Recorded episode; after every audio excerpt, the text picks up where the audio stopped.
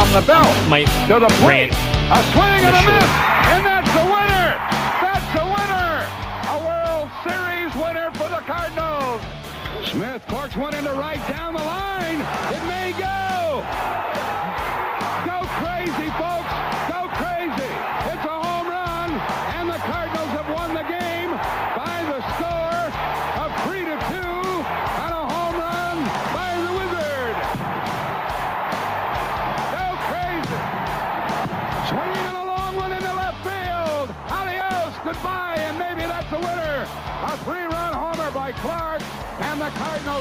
by the score of seven to five, and they may go to the World Series on that one, folks. What a team. What a ride. The Cardinals are world champs in 2011. Welcome to That's a Winner podcast. I am Ryan Jenkins. With me, as always, is Josh Brown. Kyle Peach is going to join us as well. Um, well, uh, we haven't been around. This is season two, so this is one year and one day anniversary since our first ever podcast. The first episode was talking about um, Ollie Marmol being named the head coach, the head manager of the St. Louis Cardinals, and now we're one year and one day later, and there's a big shakeup that happened uh, today in the St. Louis. So let's talk about it a little bit. I'm gonna. I had this whole um, like soliloquy all planned out of why Jeff Albert was terrible. And I had everything that I was going to talk about. And this was, you know, we've been discussing over, you know, a week or so or more of what what we were going to talk about on the next episode. And it was all going to be why Jeff Albert and all these stats and everything I had ready to go of why he was terrible and why he needed to go. And then today he just like quit. So it's like, oh, kind of took the wind out of the sails of of what all I was going to say. But you know, throughout this entire season, you know, of 2022, Josh is usually the negative one. Uh, you know, like the moment that like uh, the first run is scored. pessimistic. I prefer Pessim- real, real realist. Yes. So I tell my wife, I'm real. I'm Y- realistic. Yeah. So usually the first run scores, the game's over, right? First inning, first, yeah, this game's over. I'm shutting it off.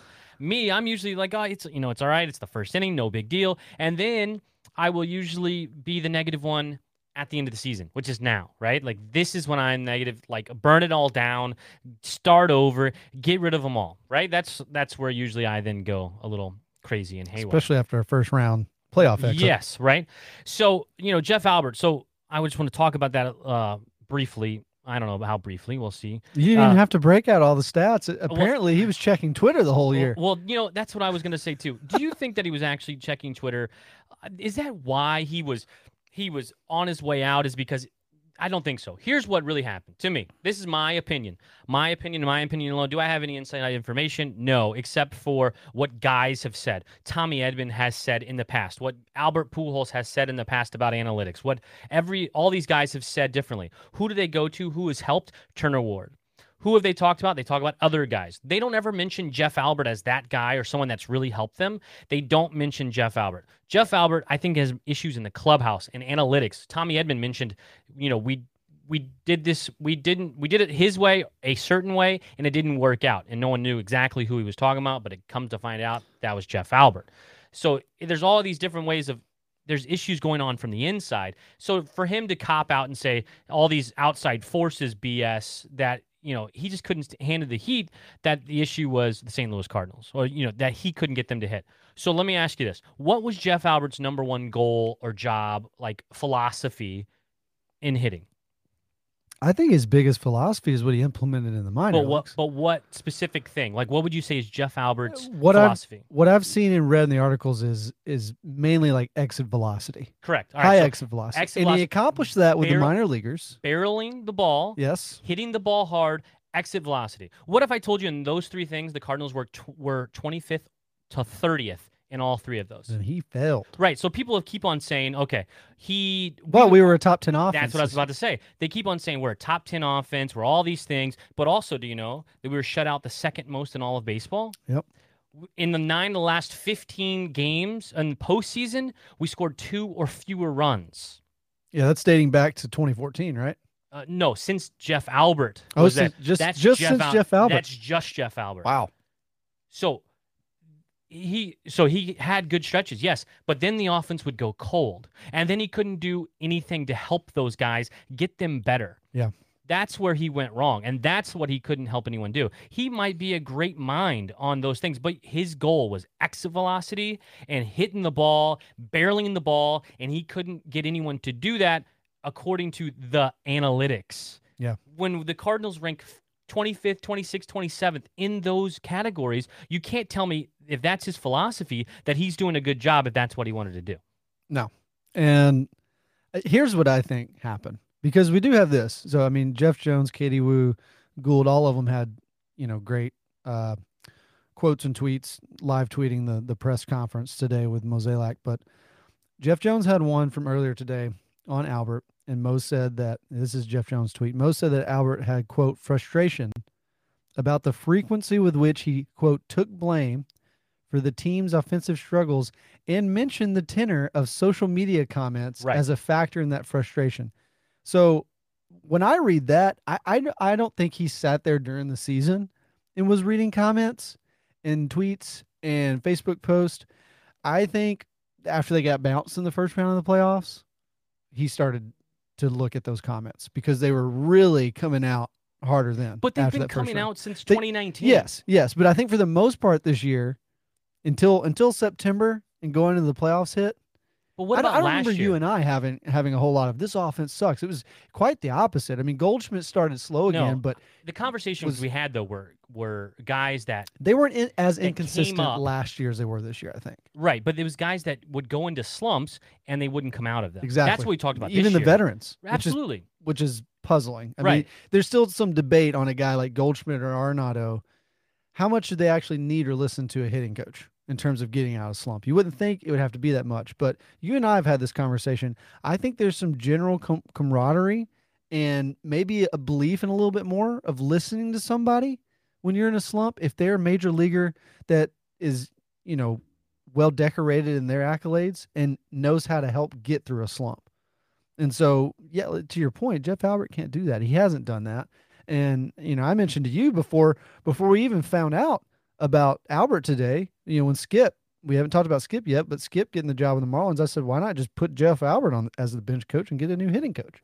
Absolutely. Right. And that part of it and I and I think that even that Mo would have offered him something higher up in the front office. Yeah. And and he walked away with it because he's uh It um, really seems like he walked away because he couldn't handle the heat. you're absolutely media. Right. it- I've never seen that before. Not not with a major league staff. It just Uh, because because some people were like, oh well, the timing of this, like you know, yeah, he really walked away. This was probably like a force, but no, Mo said, he had contract ready to go. yeah, he had he had an extension in hand ready to go. Kyle Peach is telling us, let me in. All right, let me go. So Let- he's let- ready to come in. Let's bring Kyle in. But yeah, I- too. I don't know, man. It was um it was odd, an odd day. The, the Mike Maddux thing didn't surprise me that much. And he's older. he's older, and Mo said like he he he didn't want to travel as much, and he didn't say retired because it sounds like I, I read earlier that Mike might come back in some sort of special assistant former fashion. And I had I didn't have much of a problem with him as pitching coach. I think he did fine. I mean, Yeah. he didn't blow me away, but he didn't do awful. Right. All right, Kyle, we'll bring you in with your Cardinal stuff in the background, Cardinals jersey on. Just, I mean, got everything going. So, um, what's your first thoughts of Jeff Albert not being the hitting coach? Woo! That's my first thought. Uh, That's ninety percent of Twitter, right? Yes, thank goodness that's finally happening. Glad to see him go. Uh, glad to see the Cardinal offensive production uptick. We will have to see next year because he's no longer the hitting coach.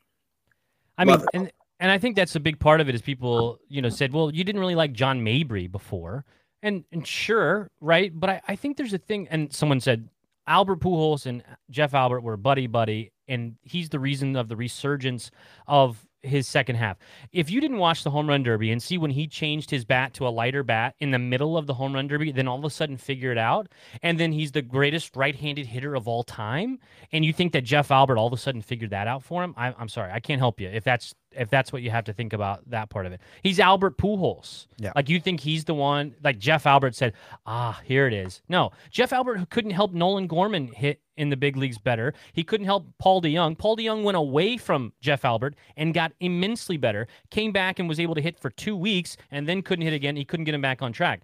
Paul Goldschmidt should still be the MVP this year, but was cold for a month Yeah. And if you're the hitting coach of a Major League Baseball team, you should be able to get him back on track at some point, especially going into October when you won the NL Central.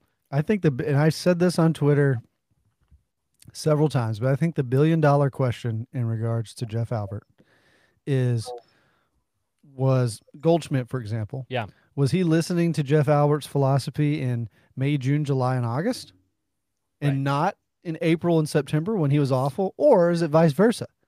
Well, here's my and if and if he wasn't, you know, if, if he if he stopped listening to him after April when he was struggling, and then had a great May, June, July, or August, why would he go back to listening to him in September? It doesn't seem to make sense. here's what I, I think about it. I think about Tommy's comments from 2021. And I think a lot of what happened was when guys, it didn't work initially. And then you could see Paul Goldschmidt in April, whenever it didn't go well initially. Then they decide to do their own thing. Right. Then it goes bad a little bit. So then they go to the hitting coach, like, okay, I need some help. And then it doesn't ever improve. Right. You know what I mean? Like it just spirals because then you go to who you think should be the one that gets you right, and he doesn't. That's where he missed the boat. And if he can't handle the pressure, I'm happy he is no longer in the St. Louis Cardinals organization. Like that is someone like I I want the pressure to be high, right? I want the expectations to be high for the St. Louis Cardinals. Like if you're not thinking to win just the Central every single year and then making long postseason runs, then I don't want you in the organization. Like that is Guys- the only thing that should be happening. uh, jumping in here just a second, let's not just talk about Albert Pujols, Paul Goldschmidt, Nolan Gorman. How about Randy Arozarena from 2019? How about Tyler Adolis Garcia? O'Neill this year? How about Adolis Garcia? How about Harrison Bader hitting home runs left and right in New York? Somebody's figured out how to make guys that couldn't hit with us under him hit after they've left.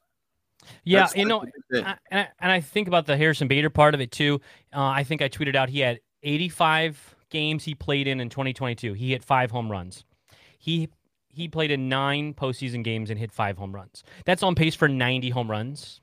We all know that like Harrison Bader is a streaky hitter and can be really good. Next next summer is gonna I think is gonna be really tough for Harrison Bader and the New York fans. Like he's going to he's going to struggle. They, booed Aaron Judge. They booed Aaron Judge, who hit 62 home runs. They Whenever they booed him. What what I don't know what game that was Yeah. in, in the championship series. It was or no, it was when the first series Yeah, and because he struggled the first. He had like, series, he had a bunch of LDS. Ks. Yeah. Like whenever Bader strikes out, you know, goes an 0 for 20 and has 15 strikeouts in that stretch, like they're gonna. I I've been I've been looking at all like Bader's. I seen as things have mentioned as as equal to Mickey Mantle as one of the best center fielders in Yankees histories. He's played dozen games for them Yeah. ish. You know what I mean? Like Bader is a streaky hitter, and he had great series and great stretches for the St. Louis Cardinals, but he couldn't stay healthy and he couldn't hit consistently. Now, it's either going to be A, he figured it out because he went to a, a place that could teach him how to hit, or it just got hot for that amount of time. I want to trans I want to transition here uh to oh Nolan Arenado. yeah, Okay. So let me change my graphic. I gotta get that uh get that off there. I we have questions and stuff coming in, but I'm gonna I gotta I'm gonna we're gonna rant a little bit before I get to all those that things that are popping up. But I want you to tweet this out send this tweet out so people can see it and share it. So Nolan Arenado will opt out. That's what we're saying. Nolan Arenado will opt out. Why will Nolan Arenado opt out? We've done the research. Josh and I drove from Indianapolis, Indiana to St. Louis to watch the final game of the regular season in St. Louis to see Albert Pujols hit 702. Was that right on the last game? Yep. Uh, it was 702. And during that time, we looked up Nolan Arena- Arenado's contract. Did you know? You know this now. I'm not asking you. Did you know that if Nolan Arenado opts out of his contract, the Colorado Rockies have to pay him, pay him, pay Nolan Ar- Arenado $20 million. If Nolan Arenado opts into this contract with the St. Louis Cardinals, that $20 million goes to the St. Louis Cardinals to help pay for the remaining years of the contract with the Cardinals. right. So let me ask you, why would Arenado not opt out of that contract? In theory, I can sign, he could sign a $20 million, I can take $20 million for opting out, and then I can sign the exact same deal that was left over with Yep. the Cardinals if I wanted. I think it's five years left, uh, counting 23. Yes. So and, fi- I, and I've got the Spotrac here. If I could, if I, I want to read that that exact language here. Yeah. So this is surrounding that Colorado paying all of the 35 million in 2021, which which they did this year, and um, 15 million. Well, this says 35 million 2021 salary, 15 million in 2021. I think that was just extra to help. Yeah. But the- yeah, this says if Arenado doesn't opt out after 2022, which is where we're at now, Colorado will send STL the remaining 20 million to be paid out 4 million each of 2023 through 2027. If Arenado does opt, opt out after 2022, Colorado will pay Arenado the 20 million directly. So, right. So he has five years left. Why would he not? Why You're- would you You're not? leaving 20 million on the you're- table. You're, leaving 20 million. Even if you had a great conversation with Mo this week, which it sounds like they did, he's Yeah. optimistic. I don't think Mo would say he's optimistic if if he didn't have him in the bag coming back. But that's, I mean, Arenado. I, I don't know why you wouldn't. He wouldn't say, "Look, I'm going to opt out because that's 20 million. Why would I not go ahead and get that? I'm going to get that Yeah. back. Then I'll work with you guys. We can restructure a no opt out right. five six year deal, whatever could- it is. He could literally sign a five year, $30 million each year contract, like the exact same contract that he has now. Right. And still make 20 extra million dollars. Who is leaving? why wouldn't you do it? who is leaving 20 million on the table? No one would. No. So, so the conversation that Mo had, well, Mo gave us today in the presser was he and Nolan Arenado sat down. They had a conversation. Nolan asked about, uh, I want to use the exact words that uh, that Mo said, but how they're going to I've deploy their resources. I do believe is what was said. Yeah. How the Cardinals plan to deploy their resources for 2023. Arenado's asking, what are you going to do to improve this team? which is what I told you He going in do. that I hope and I I, hope he and does. I I honestly because Denton's quote from Mo said uh, Mo said today I don't think it's about reworking the deal. He's just trying to use his use uh, his time and sort through some things. He asked questions on how we're thinking about the club, what we're thinking about in the future, and topics like how are we going to d- deploy our resources. It was a very positive conversation. Again, I'm hopeful and optimistic. So, look, he might have gotten a verbal yes. We're we're increasing payroll. We're going after XYZ guys. You're going to see us get at least one or two of them, whatever it is. But I, I almost wish Nolan, and I've told you this, would take it a step further and be like, okay, it sounds great. I'm going to go ahead and opt out to get that 20 million. We'll keep talks going on restructuring my deal, but I'm not signing off on anything until I see XYZ player sign, Right. Or till I see payroll jump whatever percentage that he's promised him it's going to jump. I would love if he did that. I think most of Cardinal Nation would probably love if he did that, considering since what 2013 when we got Carlos Beltran, we have done nothing significant in free agency. Not a big, not a big signing at all. And even the Beltran one, that was a team friendly two year deal because he was at the back end of his career and it worked out beautifully when Albert left. All right, so I want to take it another step forward. Let's. I want to piss some people off. so why not? I'm going to piss you off too. Why not let him opt out and don't re-sign him?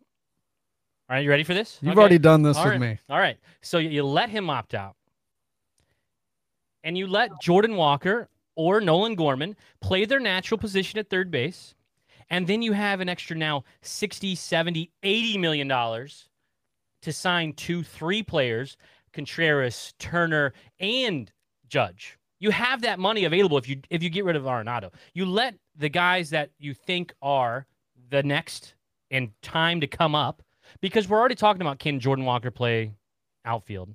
Can he play center field? Can he play right field? Can Nolan Gorman play second base? You know, we've already had those conversations. Can they do it? Can they move around? Can we get Nolan Gorman some reps in the outfield? Right? All those conversations have already been had. Both those guys have strong arms, can, and they're both of them want to play third base. So if you let Nolan Gorman, uh, Nolan Arenado go, you have so much more money for the next five years, and you, and right now you could sign three dudes, and think of that lineup. And I know you're losing a great The third- best third baseman Yes. in the National League. We also had the best out, uh, center fielder in all of baseball, I think, as well, in Harrison Bader of Wow. defending. offensively and defensively. I mean, Nolan Yeah, is that's- one two probably Right, with Austin Riley. And, and you know, Machado had a great year. Yes. There's there's other guys that play third base on the offensive side very well, right? I get it. But I'm saying if you they the way that they talk about Jordan Walker, the way that they expect Jordan Walker, and the timetable of Jordan Walker has been accelerated because of the issues in the outfield. That's Which is just my- why I would argue you need Nolan. Right. Well, hey, look, that- because I'm because just that's putting it out there. Don't I- don't be don't strike out in every at bat in the postseason, or Ryan Jenkins will disown you. That's, Yeah. that's but, but here's the thing. So I went back and was looking at those games. You talk. We talked about exit velocity earlier. He had a No one had the highest exit velocity don't in the- both of those playoff games. I don't know the, the stat. It's like BFIB, something like that. in terms of hit, like it was supposed to be a hit or yes, not. yeah, Very yeah. high. It was- I know it was. He like, was it was stinging the 400. ball. I There think it was- was 400. That game one, there was that ball that he hit. sta- I don't know what it stands for. It's like uh expected. it's expected like hit percentage, or like that the that the, the the ball hit should have been a hit right, and in it, some it was showing that he was Well, unlucky, is what it call was. me Mike. showed. ca- call me Mike Schultz, but it wasn't a hit and it wasn't And a outs- run. It and outs and out, and outs and out. But the guy who was striking out every time was Paul Goldschmidt, not Nolan Arenado. And that's the tough thing with this playoffs. Like But it, my it sucks because they didn't land his hits. You know, Right. he had he had that that ball in game one. I was watching. I'm like, oh, that's gone. He had that swing, that look, Yeah, and it just was gone. died. And it was like a ninety percent whatever. It Right. just died. And outs and out at the end of the day. And the guys, these guys need to hit come playoffs. But we saw this coming after September. You know, I mean, really since August 30th, both of them were struggling. But to just, uh, for my opinion on what you just said, and, and uh, Kyle, I want you to talk about it too. But I would say keep Nolan.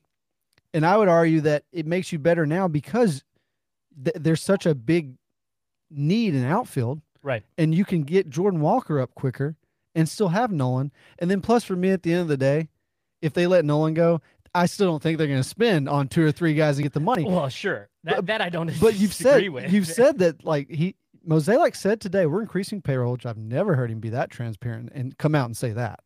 So we're increasing payroll. You you don't have a Yadi on the books.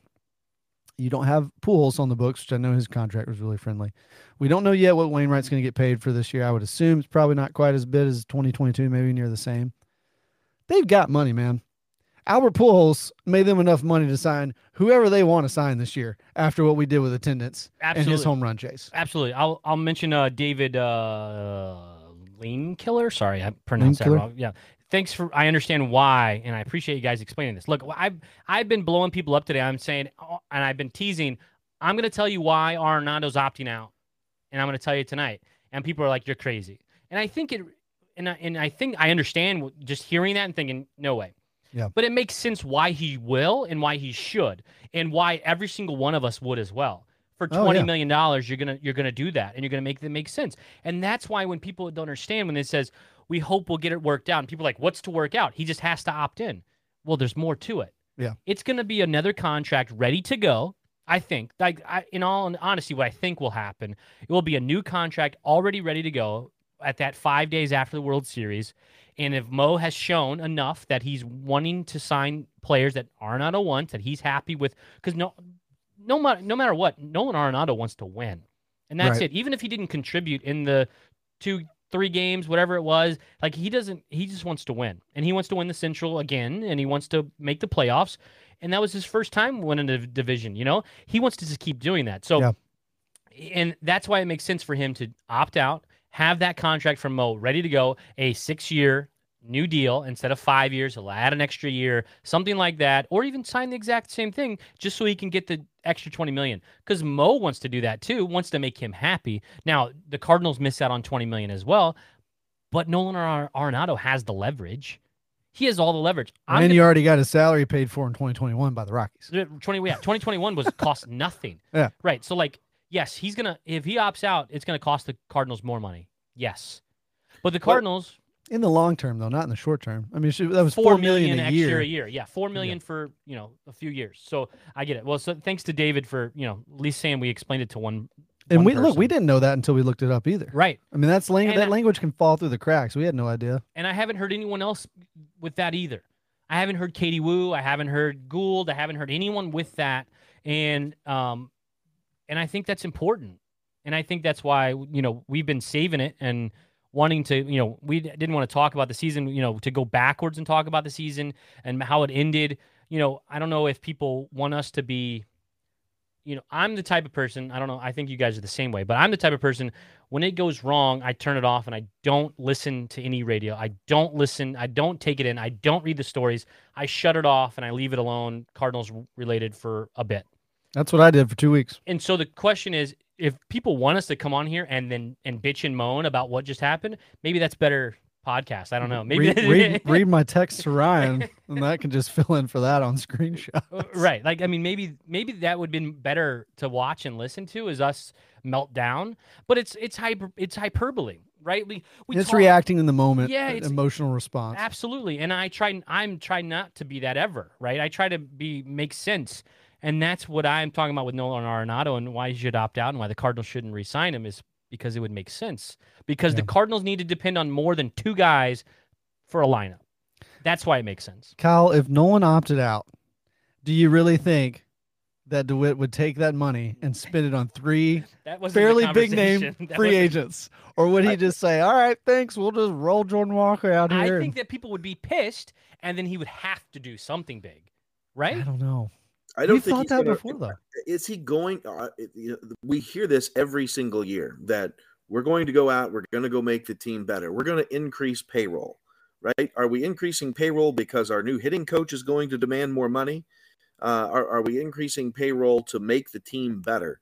Uh, and, and, you know, I, I'm not sure that over the last several years we've we've really committed to that. Yeah, the Nolan Arenado deal is a good deal for the Cardinals. It's getting a, a premier player, uh, getting Paul Goldschmidt a, a premier player. But but the question is, are we going to take the steps necessary to get to the level that we know that we're not at? Uh, you you you going into this season, you knew the Cardinals were not at the level to be a World Series contender. They won the weakest division in Major League Baseball, uh, a- a- and it showed. Uh, I, I mean, obviously, at this point, go Phillies. At this point, go win the whole thing. At least we we lose to the to the winners of the whole thing. But but nonetheless, we lost to a team that was a wild card team, and and, and that's as far as we got. That's not good enough. Uh, and maybe now that we've done that, they're going to invest that money back. But uh, time will tell, and, and and they're going to have to, as as Ryan was alluding to, uh, if if Arenado takes the stance, show me that you're going to do that. Uh, I'm right there with you, thinking, show me, please, prove it to me that you're going to spend the money that you say you're going to.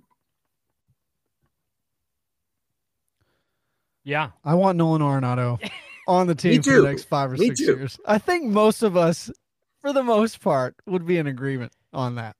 I think I think if you ask the masses, yes. Yeah. That's that's what but I think you're but you better know, with him the- and Look, Walker. you want me to piss some more people off? Look. y- here, look. I don't think Nolan Arenado is a winner. I don't think that Oh, Nolan boy. Arenado. But what can about Goldschmidt? I don't think he way is either. That's why we lost. They literally haven't yet. That's and literally that's, they haven't. Yeah. They literally have not won anything. This NL Central this year was the first thing those two dudes have ever won ever, right? Goldie won. Goldie had a central title with us in 2019. Okay, sorry. Goldie was on that but team. yeah, yes, but Nolan's first taste yeah, of that. his Yeah, first time ever. They they haven't won anything. They can't lead a team. This year was the year to have veteran guys with leadership to get it to the next level to remind them because look, it's been 11 years since the St. Louis Cardinals won a World Series. 11 years. And the guys that are left over from that now is Adam Wainwright. Yeah. That's it. This past year was the year to get those guys those guys, Albert Pujols, Yadier Molina, and Adam Wainwright, to carry in to usher the, in the new with the young guys so they can get a taste and understand what leadership and winning looks like. Right? The Cardinal way, as we want to talk about it, hasn't been the Cardinal way since probably 2014. Right? Like that's what we're really talking about. So those two dudes, they haven't won anything. People probably won't like that and probably don't want to hear that. But you can't really say that they have. They are good players, they but they they can't lead anything. I don't think people look to them. They're both Goldie is obviously very quiet, and Arenado is fiery, but he's not like I don't think he's a rah rah guy. Yeah. Right. Like they don't look at those guys for rah rah moments to be the leaders in the clubhouse like that. So that this was the year to get some of that to carry over to these young guys and these other guys. So what happens now is needs to come out and get winners. If, even if we don't like to say it, Willson Contreras has won a World Series and Yep. was on a and winning. he's had big hits he's had in a- the postseason. and he so that makes sense to me. I hate the Cubs. I don't ever want any Cub ever. If you were on the Cubs team, not to be on the St. Louis Cardinals.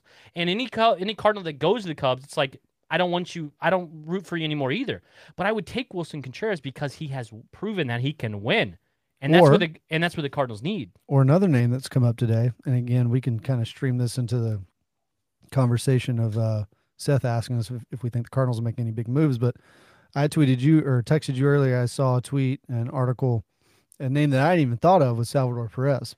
Yeah, I saw that today for That's the first time. It's another winner. It's another He- World Series He winner, has one. and he hits bombs. Look, I broke stuff. Look, I was fidgeting and I broke things. That's like I I knew I was gonna rant tonight because I haven't had any. I mean, it's been three weeks I think since. yeah, And I look, if it means the St. Louis Cardinals win a World Series in the next three years, then I am willing to burn it all down right now and get rid of losers and bring in winners and people that want to win and want to play with the St. Louis Cardinals. Now, people talk about that, the Cardinals.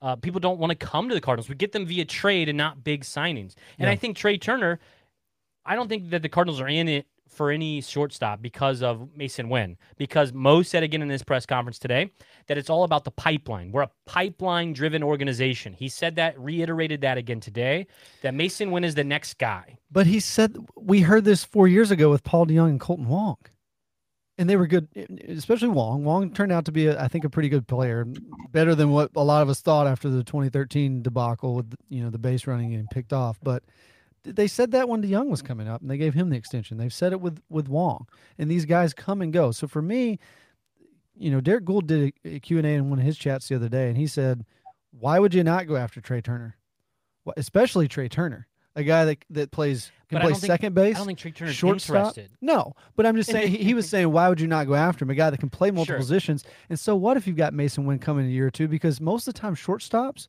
are your most athletic player. Right. So you go get the best player and figure it out when Winn's ready to come up. I don't disagree that we should go after him, but they won't. No, they won't. But I But think they could Carlos Correa or I they could Dansby Swanson if they really wanted. Trey Turner goes to the East Coast, I believe, based on everything that I've read and, and gotten into, is that he wants to be an East Coast guy. That's like where he'll. That's where he's going to play. So what was Seattle? Even uh, East, East. East Coast. I'm terrible geographic. Are you serious? East and West? Washington? So he can go back to the Nationals? Okay, that is an East Coast team at least. that is East. That is East. Yes. No, like uh, people like people think that the uh, Orioles are going to spend big money this offseason. No, that would be interesting. People think that he could fit in in different places, but he wants to be on the East Coast. He's an East Coast guy. Right. He he doesn't like LA. He doesn't like to be out there. They think he will not be in the Midwest. They think he'll be East Coast. So that would be New York and Boston and places of anywhere down that whole coast would be the East. Maybe he goes to uh, New York after Judge leaves. Also Ooh. East. Turner to play what position? Center field. Uh, or right field, I guess, since Trey they got Bader out there. He plays. That's what I was talking about with Turner's He- versatility. yeah, but He you- plays. He can play outfield, second, and short. Well, you're gonna all sign- pretty well. You're going to sign him to forty million dollars a year to play outfield when he's I'm, the I'm talking about the Yankees specifically. If Judge leaves, they got to do something. they Well, got to put that's that money somewhere. Their fans are going to lose it. That's true, and and I don't know what's going to happen there. To be honest, um, I don't, I don't know what, uh, I don't know. I don't know. Like, does he want to leave? Does he want to stay? Like, what's gonna what's gonna happen? I mean, I'd be perfectly fine to see Aaron Judge in St. Louis. I mean, I don't know. Oh yeah. I, I, he hasn't won anything either. He, but he, he's Here, 30 here's here's the now. problem on these big free agents this year, and them finally saying that we're going to increase payroll. And Kyle, I'd love to hear your thoughts on this too. My thing is, like we just said, we've never we never do this in free agency. We never spend big on that player. Watch us go spin big finally and get a guy like Aaron Judge or get a guy like Jacob DeGrom, and and then they're up. injured because look, Absolutely. that's their track record. None of those guys stay healthy for a full season. But I we think- should have done this three or four years ago when it was Bryce Harper and when it was Max Scherzer and when it was guys that were great and superstars then. And if, I mean, hindsight, obviously they've panned out, but I But- think, but I think, I think it's yeah. putting money in the wrong place. Yes, Like Dexter Fowler Yeah. for 21, 18 Dexter- million or whatever. No one ever thought Dexter Fowler was going to be the superstar. No. It's because they wanted to spend the next tier, not the top tier. Right. But if the Cardinals sign Albert Pujols to a three hundred million dollar deal, he doesn't get the same send off. I don't think that Yeah, he did this year. Probably not.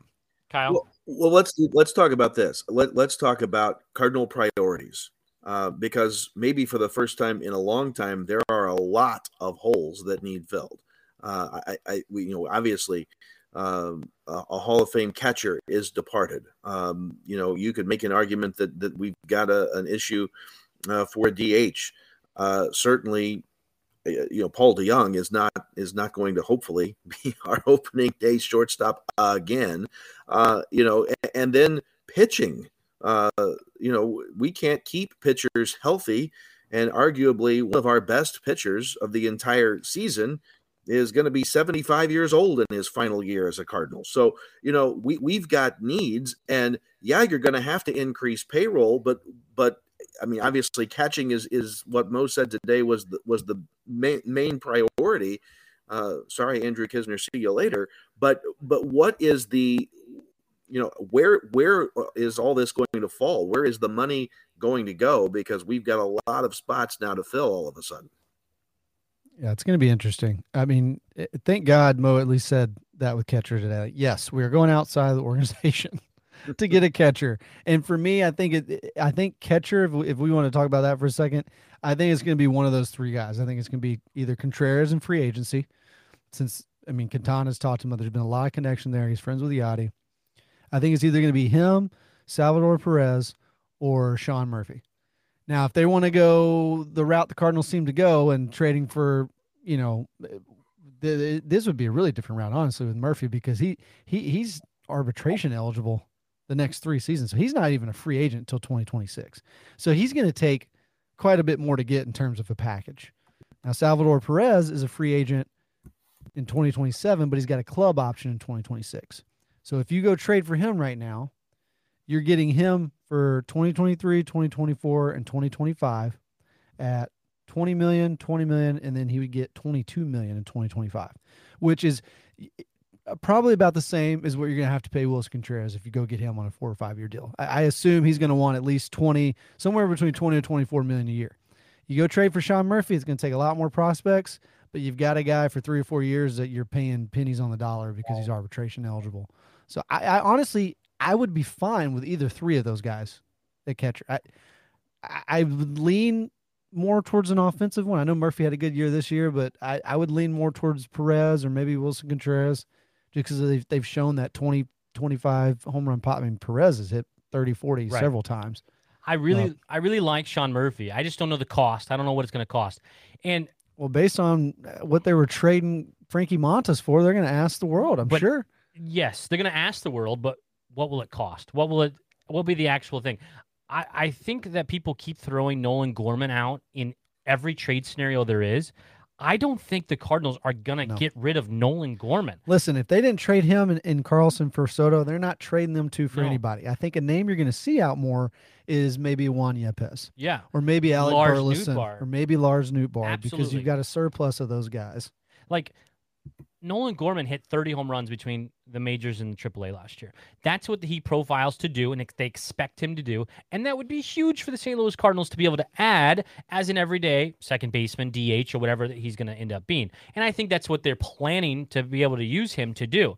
Obviously, he can slump and have issues, but I think that's what they're going to. They would rather go down with Nolan Gorman than to trade him and then watch another guy become a really good player somewhere yep. else.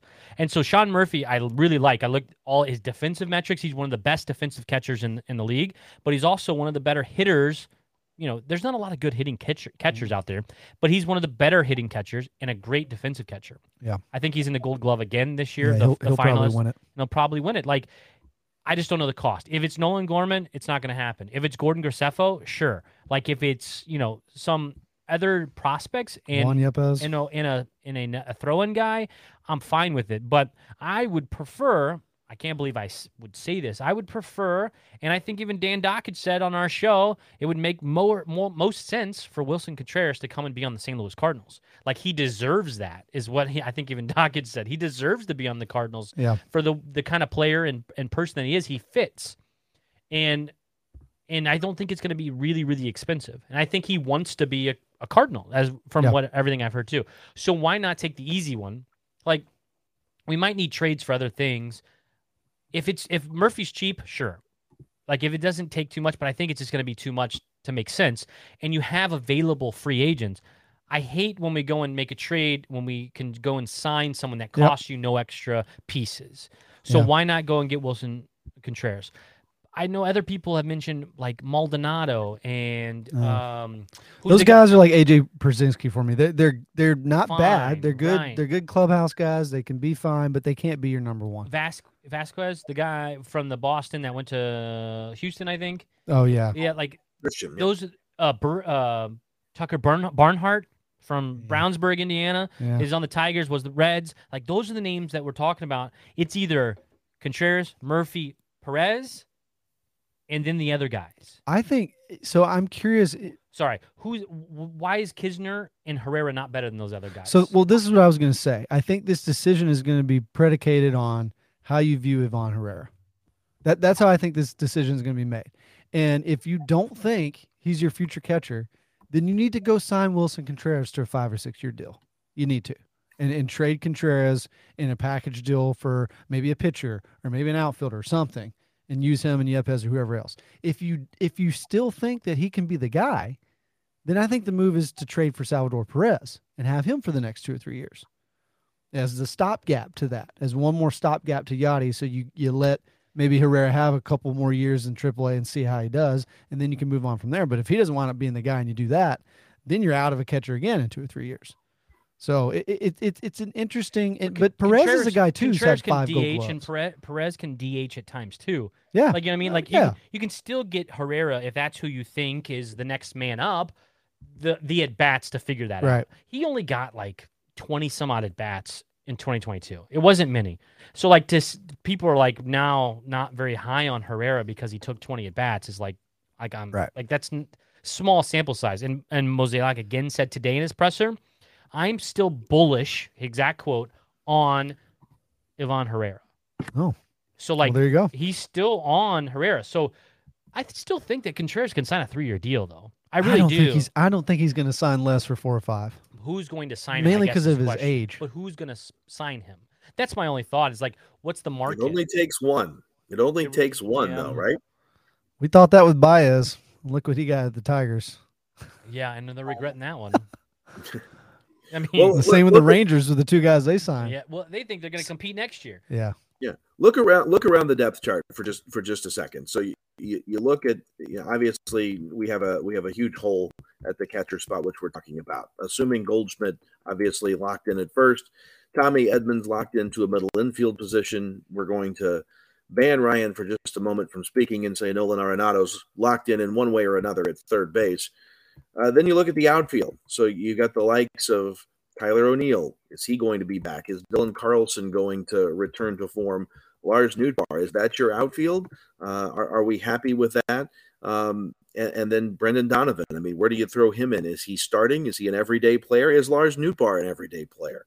Um, so I, I think there's a lot of questions there you know, all across the board for the Cardinals. Obviously, it starts at the catcher's position, but so many different questions uh, that, that I think we're going to need an answer to. And uncharacteristically of the Cardinals in years past, not only do we need an answer, but we also need a backup plan. Uh, what happens if this doesn't work? Then what are we doing? I mean, would you be shocked to see pretty much the exact same team rolled out next year?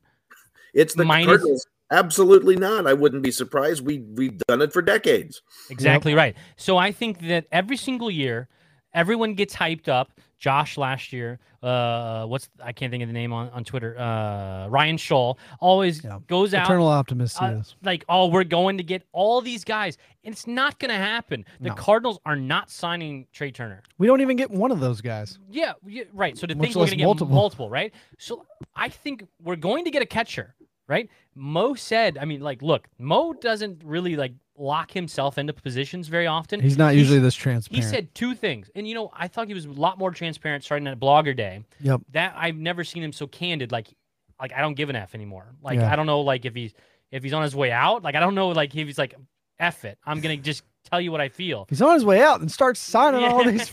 Like, like, he- like he's gonna retire in a couple years. Like I don't understand. Like he was just like very like Yeah. just different, candid. He said payroll will go up. Someone asked him another question. I couldn't hear who it was, and he said it's a fact. Payroll will go up. He said that twice. Okay, and then he also said we will sign a catcher from somewhere else, not internally. Yeah. Those so the, so the payroll going up could just come from the catcher, and that's it. I don't think that's still enough. no, I don't think. either. No, no, but no, no, but but that would like suffice his. would it go know, up though from there? I don't think so. Depends on what you give. Yadi, we still paid how much last year? I have to look that up. I don't know. Like, off you the know top what of my head. Albert Ten Pujols only got like a couple million, right? We Albert got we paid we paid Yadi ten, I believe. I I 10? saw that. Yeah. So we paid uh, Yadi ten. Yeah, ten. Albert got what did Pujols get? It was only like two and a half million or something. It was it was it was not much. I think it was pretty low. Two and a half. Is that right? Yeah. Yeah, it was. That's that's the greatest uh free agent signing in the history Wayne, of baseball. Wainwright was uh, seventeen. 17 and a half. Yeah. Do we think gonna- we're going to give him that much again? Yeah, I hope not. Hopefully, it's like f- maybe 14 or 15 with escalators in it. Right. Like yeah, like give him motivation. So yeah, a If you win with, with- 20 games, we'll give you an extra 5 million. Like you know what I mean? Like give him some big tangible. so let's thing. say it's two or three less million on Wayno. You got the two and a half on Albert. That's fit. That's five, six. 20 Ya- 10 Yadi's million 10, 50. I mean, That's 30 Could- million, right? A year ish. Contreras, I think, is going to get somewhere between 20 and 25 million a year. Yeah, I mean, I guess so. That would be break even. That would be same payroll. Yeah. So whenever, So you uh, need to go sign another pitcher. so- but I don't think we're going to do that either, honestly. when John Mozeliak says the payroll is going up, do you believe that means a million, two million, three million, four million, or you mean do you think it means 10 to 20, 30 million? Like, what do you? How do you interpret that from John Mozeliak? I'll let either of you go first. Well, you heard you heard the. I didn't get to hear Yeah. the the press conference today. You said he was pretty emphatic of like it's going to go He up. said it's a fact. It's Yeah. going up. Literally, he said it's a fact. My hope as a fan with him saying that that emphatically that it would be much more than an incremental. Oh, we're five million above so you think? So you think like an extra player, twenty million, It- like a big player, like an extra twenty million. that would be great. That means that means you've gone and gotten a catcher. what did we then, end up? Was one sixty eight last year? I think. Yeah, it 168? maybe 170. So to be 188, 190 is what I thought they should have been in 2022, Oh yeah. Right? Oh, I will say this: uh, you didn't hear, you didn't see the Wayno presser today either, right? Did you see? Oh that? no, no, no. But I saw some of his comments about saying this is his last season. and He just- said, "Is uh, John Mozeliak still on this call?" They said no, and he goes. They asked why was is Philadelphia winning? That's what he said. And he says, "Is John Mozeliak still on this call?" And they're like, "No." Kyle Schwarber is batting leadoff for them, and they're, he's not Uh, batting, he's not beating batting leadoff for us. Wayno wanted Kyle I- Schwarber. that's my point. Do you that's remember his said. comments last season But that's like what he said. They asked why did they win? I wanted Kyle Schwarber. Kyle- I didn't want freaking Corey Dickerson. I didn't want a 220 lifetime hitter personally, but my point is Led Adam in home runs this year. Adam Wayne, and he also led in strikeouts. Adam Wainwright said that on a on a Zoom call with the media today. But you know why Adam said that too? Do you know what Kyle Schwarber has that we've talked about with Willson Contreras? He's a, win- he won. He's a winner. he, and he's, he's got postseason bombs galore. And again, we need that from Nolan and Goldie. And I do think they can do it. I do think we can win with them. But the biggest reason I think you, you asked me, like, well, why why didn't the Cardinals make it further? Why did the Phillies make it all the way there? Why did the Astros make it all the way there? Both those teams, especially the Astros, have way more than two sluggers to carry their offense. Way more. At least three or four. The Phillies got four or five. The Astros, I mean, there's hardly a hole in that lineup, and they've just drafted and developed as you know really well. But I'll and tell you, man, on I mean- trash cans. what was that? and big on And trash. banged on trash cans. Yeah. Well, and buzzers. Look, you know, if we want to get into that, this is six can- years in a row now, man. We've talked about should- this. So, uh, like, what are their pitchers doing? have been- trash But what are their have been around pitchers doing to shut down time. these offenses? What are their pitchers doing to shut down these offenses? Nobody's talking to me about that.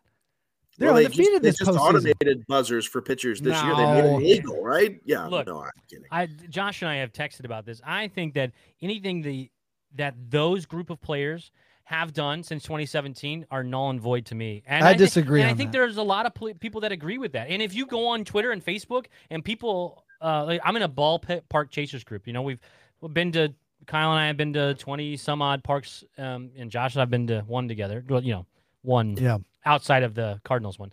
Um, and that ballpark chasers group, people talk about oh the Astros, and everyone just clowns them. All the fans be like, we don't respect anything that you've done since 2017 because you a lot of those guys are still left. So like they're not getting the respect because they don't know what's real. Buzzers and the, the Astros got nothing done to them. Nothing.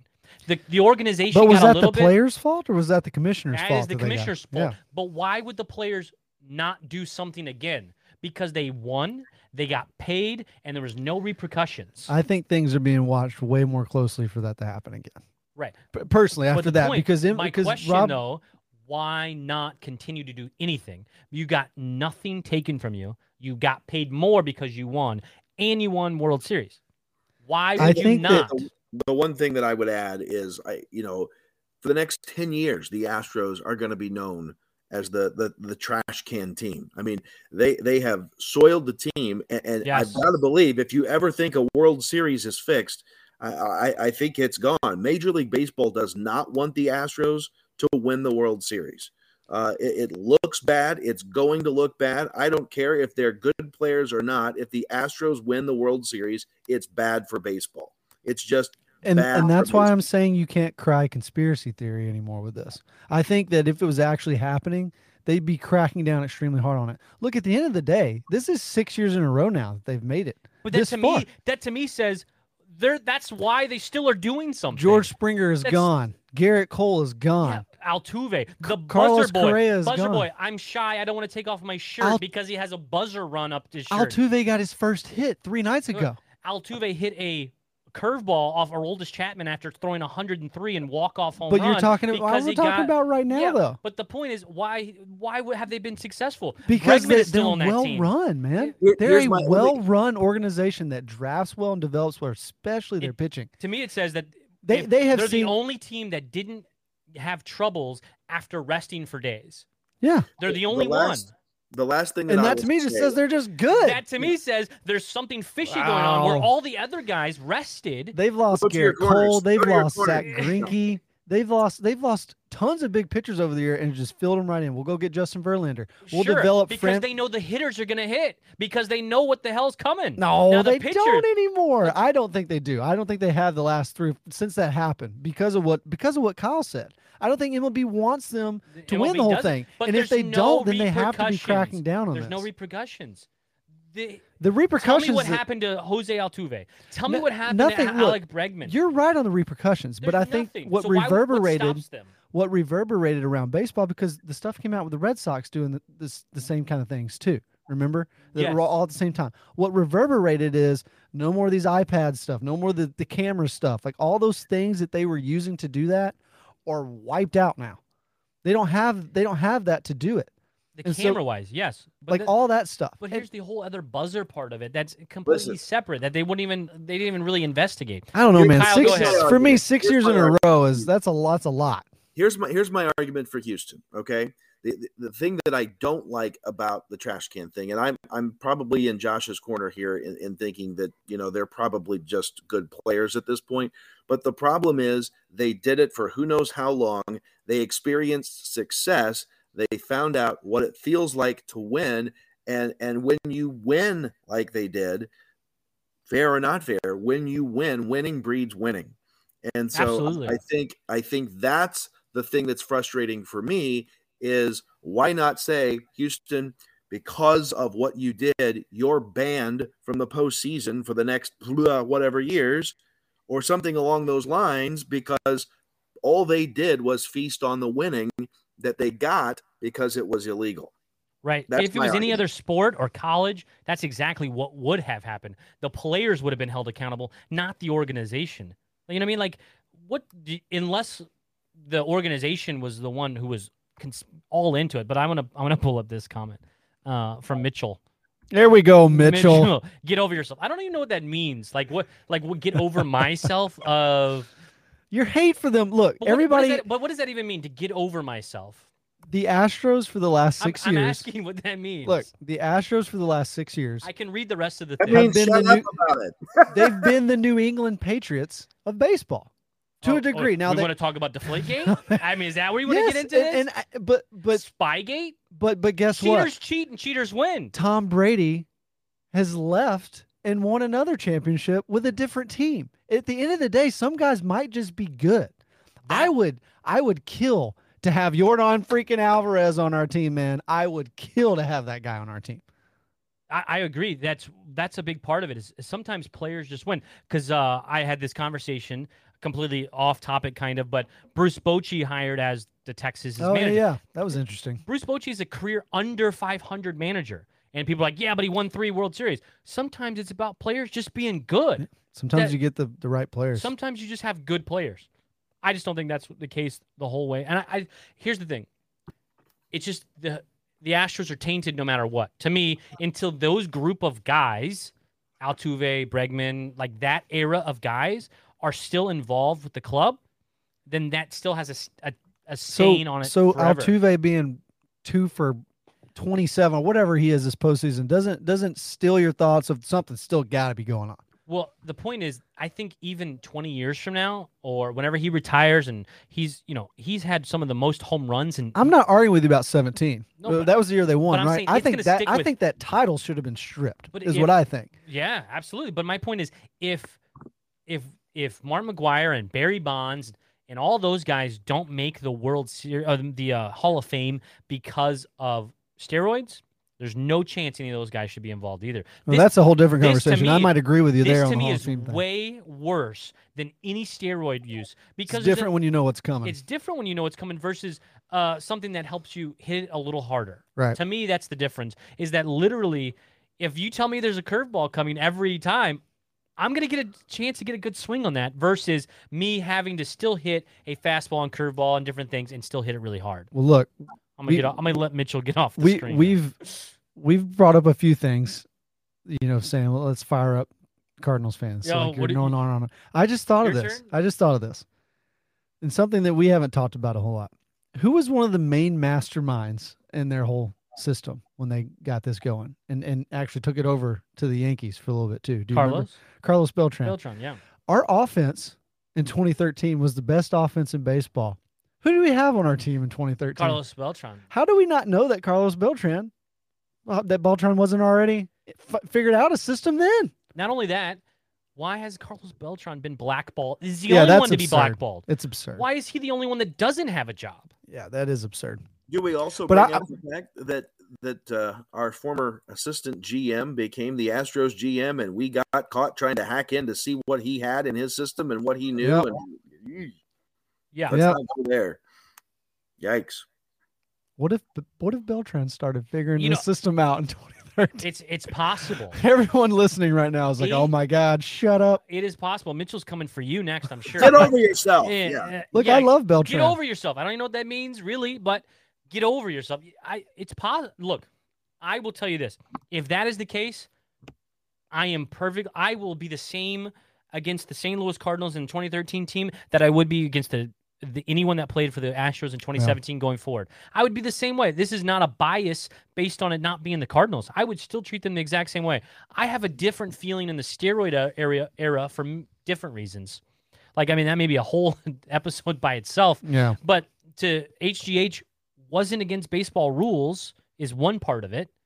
And also that chase saved baseball after like people are too young and I myself am too young to even know that in 94 being the with the lockout of how bad baseball was in 1997 and how no one was watching and how it what it did for baseball. Like that's a different completely different conversation and and why I think it's it's so important that but to let it keep on going on and Barry Bonds continuing to still do it and still be connected to all these things throughout and then still being let to play and hit home runs and break like historic all-time records that probably will never get touched again is is like hurt hurtful Right. for the game you know like that part of it too but you know we, we can move on Hey, to I- something else One, one last thing that I'm. This is not related to trash can hitting, but it's it's related to bad looks in baseball. So I, I couldn't believe that I read this myself. Uh, what was it? A couple of weeks ago.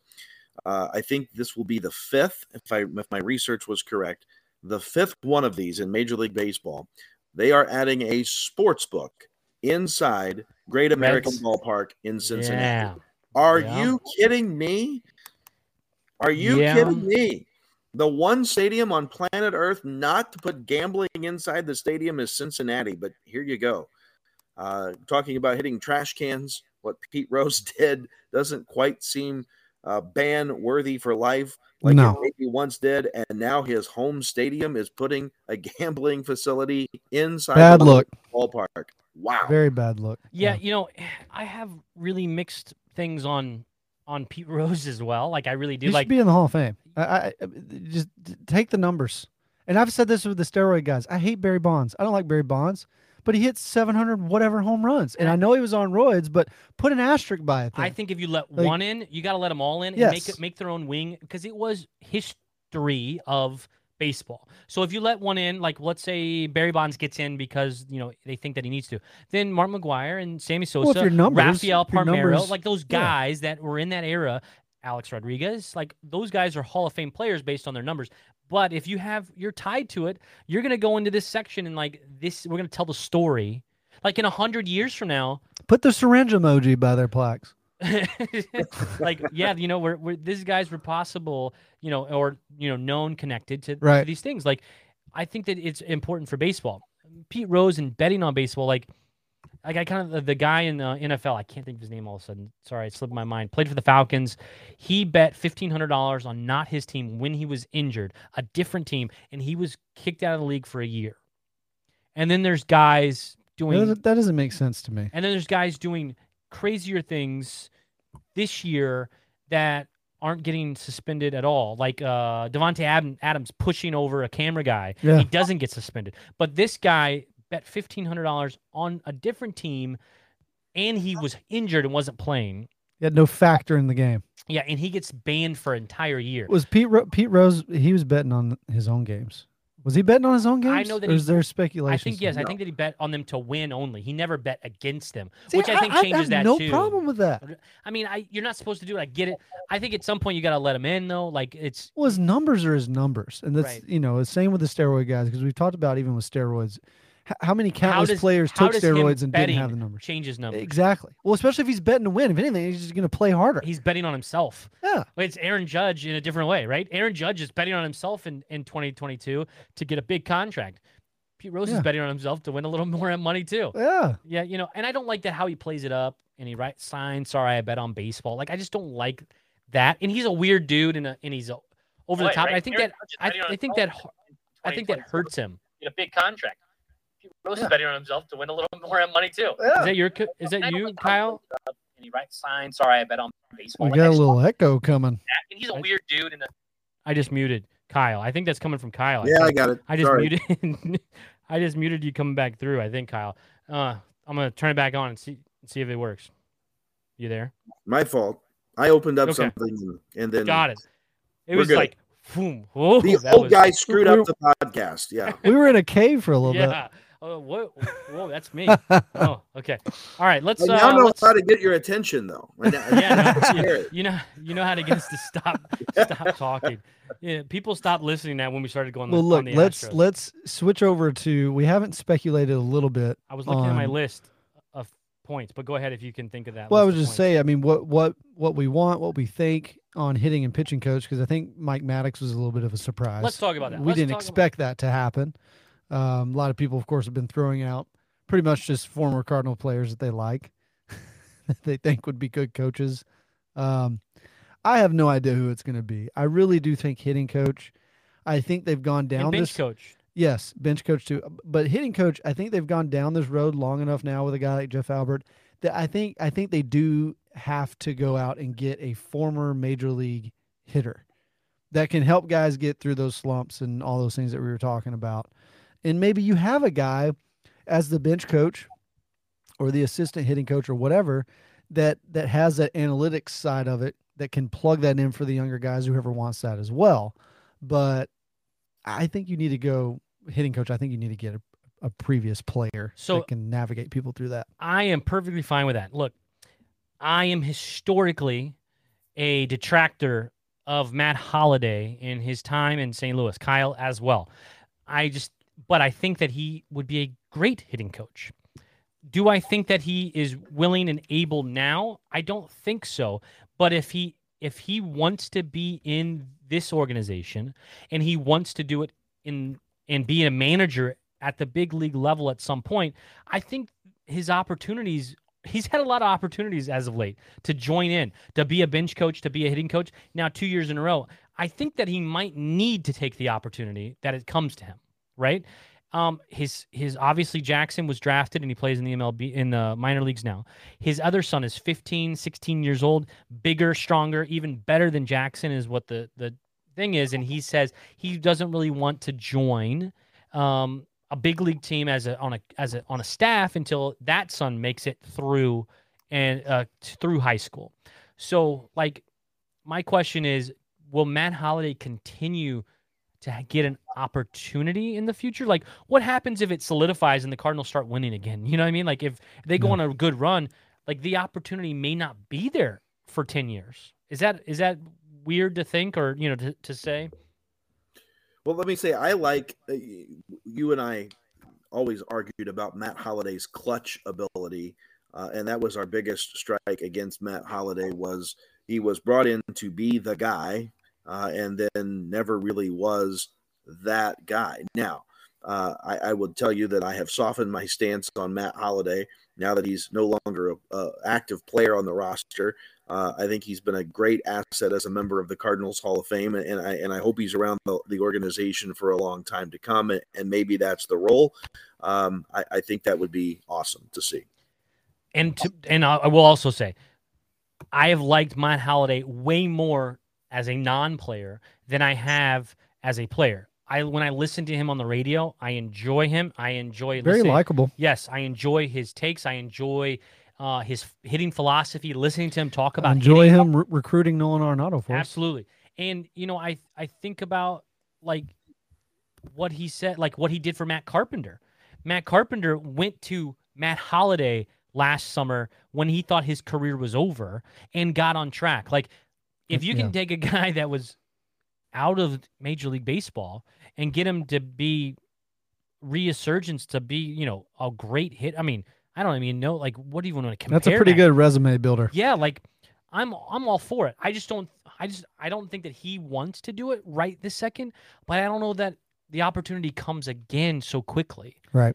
Um so I could see it and I think that they're going to have a conversation with him. I just don't know what's going to happen. Jim Edmonds. Now that question as well. I think people would prefer Jim Edmonds in the dugout than they would on the television at most times. Yeah. And there's people that really like Jim Edmonds on TV, and I, I don't dislike him on TV. I really I like Brad Thompson considerably more with Dan, but I, I don't know. I think that Jim Edmonds helps guys hit as well, and Jim Edmonds was a great hitter as well. So, is that who makes sense as the hitting coach, like one of those types of guys, or somebody else? Is it going to be Turner Ward? Like, do they just move up Turner Ward Maybe. from his position? We've seen them promote from within several times, and, and on bench coach, it's not going to surprise me in the least least bit if that winds up being Stubby Clapp, and I'd be fine with that. I mean, he's a guy I've, I've read talked about for that role because he's kind of you know right under that role now and is you know steadily moved up. Um, but, but bench coach is one of those. I'm like, I, I don't know that that's one of those. I mean, I loved having Skip this year, but you know, it's more of a But kind of game do? planning. Right, like, yeah, yeah. you're in connection with the with the manager. Obviously, you fill in if he gets tossed out of the game, you you know, or sick or whatever else. Um, so I'm not as worried about bench coach. I'm just really interested to see what they do with hitting coach and, and pitching coach. Honestly, who they go get there. I don't even know who who's available or Yeah. who would be good in that role. there are things that people have said. What about Chris Carpenter? Chris Carpenter works for the uh, Angels as a um, consultant. Chris Carpenter wasn't happy with the St. Louis Cardinals after like not re-signing him to his consultant role. Um, so like I know he's under contract, but I assume that's something you can get out of because you were offered a big time position. Now, again, I don't know if that's something he's into or something that he wants.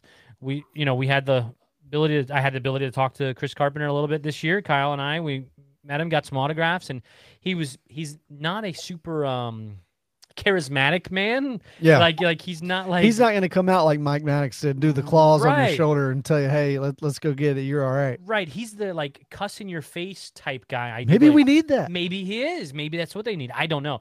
I just don't know. Like I haven't really seen any names thrown out yet, as of yet, for uh, a pitching coach. That, and I don't know, you know, what's out there either. Um, I do know. I heard today. Is Dave Duncan available? Let's go get Dave. I don't. He may be 104, but I was gonna say go he might be a little. Duncan, He might be. please. But you know, someone did mention today on the fast lane, uh, possibly, that Shelley Duncan has been brought up, um, possibly bench coach, um, to be involved with, with with the franchise. He currently works for the White Sox as an analytics specialist in the organization somewhere, and he was brought up as possible interested or interesting uh, to talk to. So that you know that kind of goes into the same conversation of uh, Dave Duncan, you know, to to Shelley Duncan. Um, so I don't know. I just really don't know what makes sense. But as you said, if it's all internal, I wouldn't be shocked either. If they move Turner Ward up from his assistant hitting in- coach, hitting instructor to the hitting coach, I wouldn't be shocked. If they move Stubby Clapp up to the um to the um the whatever the bench coach. bench coach, then bench coach. Like Yeah. I, I wouldn't be shocked if both of those things happen because as Mosaic said today, they are a pipeline driven organization, and that pipeline also includes how they get their managers, Right. their coaches, and all that. Because look at Oli Marmol, look at Mike Shildt, look at Mike Matheny. That's where everyone has come up through is through the organization where they brought Stubby Clapp, where they brought, you know, what I mean, all those guys have been part of the organization, and I wouldn't be shocked if they just moved. It's not flashy, it's nothing exciting, but I, I wouldn't be shocked if that's how it went. They stayed me- with them. Let me throw out one more name, and, and Ryan knows this is coming, and, and it's really because I really Oh. personally would love to see it happen. Um, this is a guy who is a pitching coach, who has been a pitching coach. He's currently with the Pittsburgh Pirates as as their hitting coach. He spent stints in Milwaukee and was actually the hitting coach with the Cubs when they won the World Series. And that name is Andy Haines. Andy, who you say? Well, he's from Cardinal Country, born in Southern Illinois, uh, lives down in Tennessee. I think, uh, knowing his family, uh, was a Cardinal fan growing up. Um, and, and obviously, uh, another stop along his journey was as the AAA manager of the Marlins organization. So the Cardinals know of him uh, through their spring training relationship down in Miami. Uh, they they know of uh, obviously his pedigree being on the uh, being the hitting coach for the Cubs when they world, won the World Series. Now, obviously, uh, went with the Pirates this year. Um, that's probably not uh, the best in terms of resume material, saying you were the hitting coach of the Pirates, but a guy from the Cardinals area uh, who the Cardinals are familiar with with hitting coach experience, uh, help guys like Kyle Schwarber uh, and uh, uh, oh my gosh, Milwaukee big guy, outfielder, left fielder, gone. Yelich? Thank you. Oh, Yelich. Yeah. When he was uh, with them, When he was, yeah, when he was MV- doing well. MVP Yelich. Yeah. right? So you know, I, I think he's got some pedigree from Cardinals Nation. Go get him. We'll see. Yeah, and I, I've tasked. I've tasked Kyle to get Andy on the podcast. Perfect. So I told him He to has. make that happen. Yeah. He- if he you know, so- signs with the Cardinals, I'll No, get no, it. no, no. I want it done beforehand. Oh, okay. and He Before can announce that he's been signed by the Cardinals on the podcast. That is even Yes. better. That would be much better. But That'd be perfect. I think it's a much going to be a much more difficult uh, ask once he is oh, Sure. once he if he was on the Cardinals.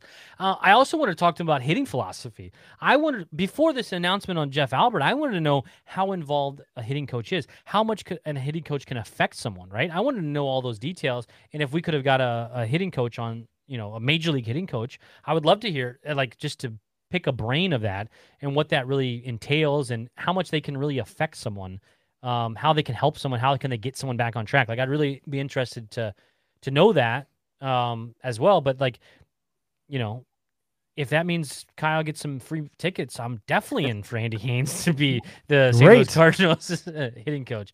Absolutely.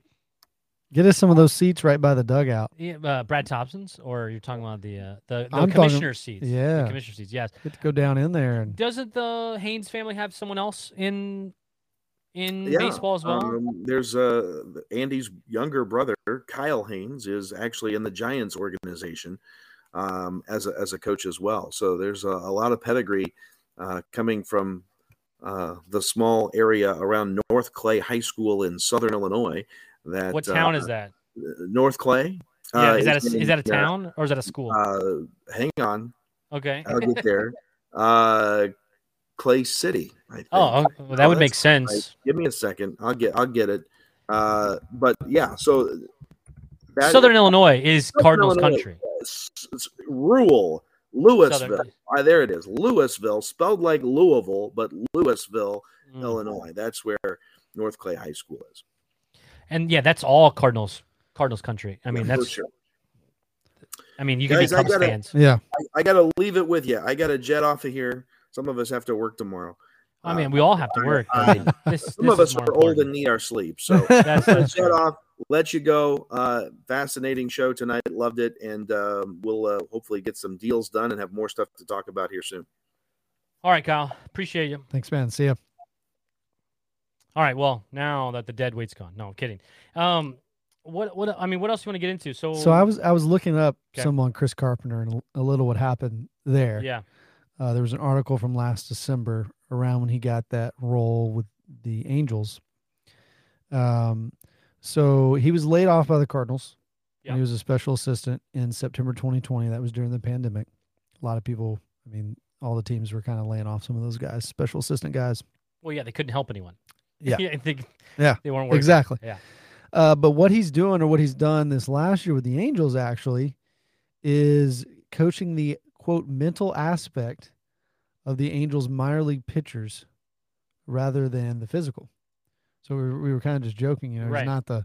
So uh, I, I mean, apparently that's a lot of what his role. see, He said he got into that some with the Cardinals, but he got into it more with the Angels. Um, and he's got this says a new wife, is a former Texas native uh, who, um, not former, sorry, her former name that says is a Texas native uh, who does mental performance work with the Dallas Mavericks. Oh. And so he's gotten into a lot of the mental aspect. And this actually says that he um, was kind of checking in on a lot of guys before he even got this role. He said, you know, it was the right opportunity. I've done Zoom calls, phone calls, checked in on guys. Guys are checking in on me. I'm asking about their anxieties, pressures, dealing with families and travel, off-season programs. So sounds a little maybe 180 from the Carpenter Right. we, we remember. So maybe that kind of role has prepped him a little bit more, maybe for a full pitching coach role. And this does say here that he lives in Texas now.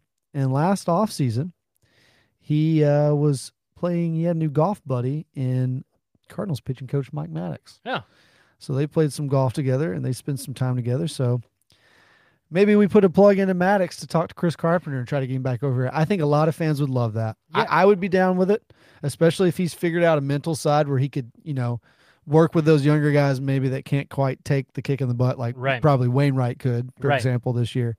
Um, I wouldn't hate it. I mean, I don't know who else is out there. I, I- you know, pitching coach again for me is another one of those. It was great when we had Dave Duncan. It was just constant. It was a constant. Like you, Yeah. you didn't worry You- about you it. You wanna- didn't think well, about it. And that's what I was going to say too with all these roles. I, I do want to see whoever they get next, hopefully some more consistency in those guys being there longer. Because I think that helps in terms and Maddux was there five years. I mean, I, again, I think for the most part he he did fine. I, I don't think he did he did bad. You know, No. hi- his first big year was when we got Mikolas from overseas, and Mikolas was fantastic Right. you know so i think he was helping guys um but yeah i, I think chris carpenter I, I i didn't realize how much i enjoyed seeing former former cardinals in the dugout. So by former i mean obviously like albert coming back with Pujols was was awesome. But seeing skip in the dugout every game I, I don't know. There's just something about seeing a former player that you adored that's back in the dugout with your team. Like i, I liked that. Right. and then there's nothing that's just objective you know Well, outside of it's how they were it- in that role as a coach keeping it in the family. It's Yeah. the like how do you like they talk about George Kissel, right? They talk about like how do you keep it the Cardinals way? Like how do you connect the past and the success of the of yesteryear with now? You you connect it through that. It's very um Indiana Hoosiers to me like like they you want to get back to what people know as great years. So you you bring in people that knew about it so you can teach it and expect it from those guys. William mcgee being on the bench right? Skip schumaker who was on the bench.